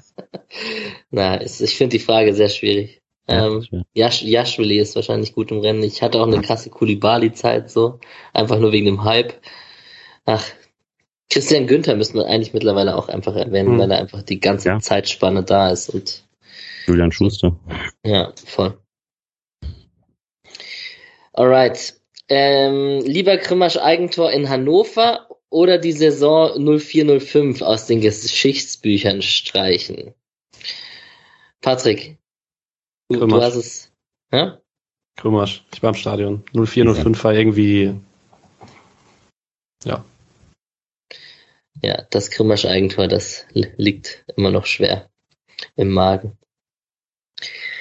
So, ich habe, ich guck, wir sind gleich am Ende. Ich habe noch welchen internationalen Gegner würdet ihr einmal gerne live beim SC spielen sehen? Da kann ich vielleicht anfangen, weil jetzt nicht beim SC, sondern einfach eine internationale Auswärtsfahrt, die ich mir wünsche. Logischerweise einfach mal nach Schweden durch meine Vergangenheit. Also ich hätte es mal gern, wenn man gegen Malmö FF oder gegen Göteborg oder gegen Djurgården aus Stockholm oder so spielt. Das wäre natürlich aus persönlichen Gründen meine Auswärtsfahrt, die ich am liebsten hätte. Äh, ich hätte mir immer Liverpool gewünscht. Jetzt ist es so ein bisschen, seit dem Klopp-Phase ist es so ein bisschen drüber. Aber ich glaube, allein weil ich es einfach als Kind, weil es auch für mich als Teenie und als Kind so ein Ding war, würde ich schon mal gerne hin, auch wenn es mich vermutlich enttäuschen wird. Wahrscheinlich Mhm. auch aus persönlichen Gründen, aber ich würde gerne nach Kiew. Mhm. Ja. Bei mir wäre es relativ unspektakulär Ajax. Ah, Hm. Genau. Ajax Ajax. Amsterdam hätte ich gerne mal in Freiburg. Ah, das Ah. stark. Und jetzt vielleicht nicht das, das beste Ziel so von der Situation her, aber eigentlich würde ich mir auch, weil ich ein paar Kumpels habe, gerne mal Fenerbahce Istanbul wünschen. Ja, ja, obwohl, ich weiß nicht, vielleicht wäre mir das fast wieder zu aufregend. Ja. nee, nee, ich, deswegen der Introsatz dazu, klar, aber ja, da hätte ich auf jeden Fall ein paar Kumpels, mit denen ich hinfahren könnte. So, Patrick. Stimmt das Gerücht, dass alle Beteiligten der Aufnahmen für den Podcast sich immer nur im Superheldenkostüm vors Mikro setzen? Ja, ist richtig, deswegen muss ich jetzt gleich auch losfliegen, weil mein Superheldensymbol hängt so am Himmel. Ja, Äh, ja, ich kann ja. es bestätigen, zumindest in Sachen von Alex, weil Alex hat, hat, ein, er hat oft ein Lukas Höhler Trikot an und dementsprechend Genau. ja. Bam, sehr gut, sehr gut. So, wir haben von Dreisamstadt hier noch die Fragen sind wirklich sehr kreativ. Ist es nicht toll, wenn man solche Hörer hat? Das können wir zu 100 Prozent bestätigen. Ja. Äh, beste Felix, Hörer. Beste Hörer, genau, beste Bubbele. Ähm, wir haben von Felix einmal, geht es euch allen gut? Das haben wir auch schon beantwortet mit, das ist sehr nett, danke der Nachfrage. Herzchen geht raus. Und als letztes äh, ist die Memedi-Rückkehr, aber ich glaube, darüber haben wir auch schon geredet. Das ist vielleicht nicht das rühmlichste Ende, weil es jetzt kein guter Bogen geschlagen wurde. Aber wir möchten uns erstmal herzlich bedanken für die ganzen Fragen, die ihr uns gestellt habt. Ähm, wir haben uns hier die Zeit genommen, die alle zu beantworten. Falls eine untergegangen ist, bitten wir das zu entschuldigen und ähm, wünschen euch eine schöne Länderspielwoche. Habt ihr noch was, was ihr loswerden möchte, bevor ich hier Tschüss sage? Ja, vielen Dank an euch alle. Ihr seid wirklich cool. Ihr macht es uns einfach.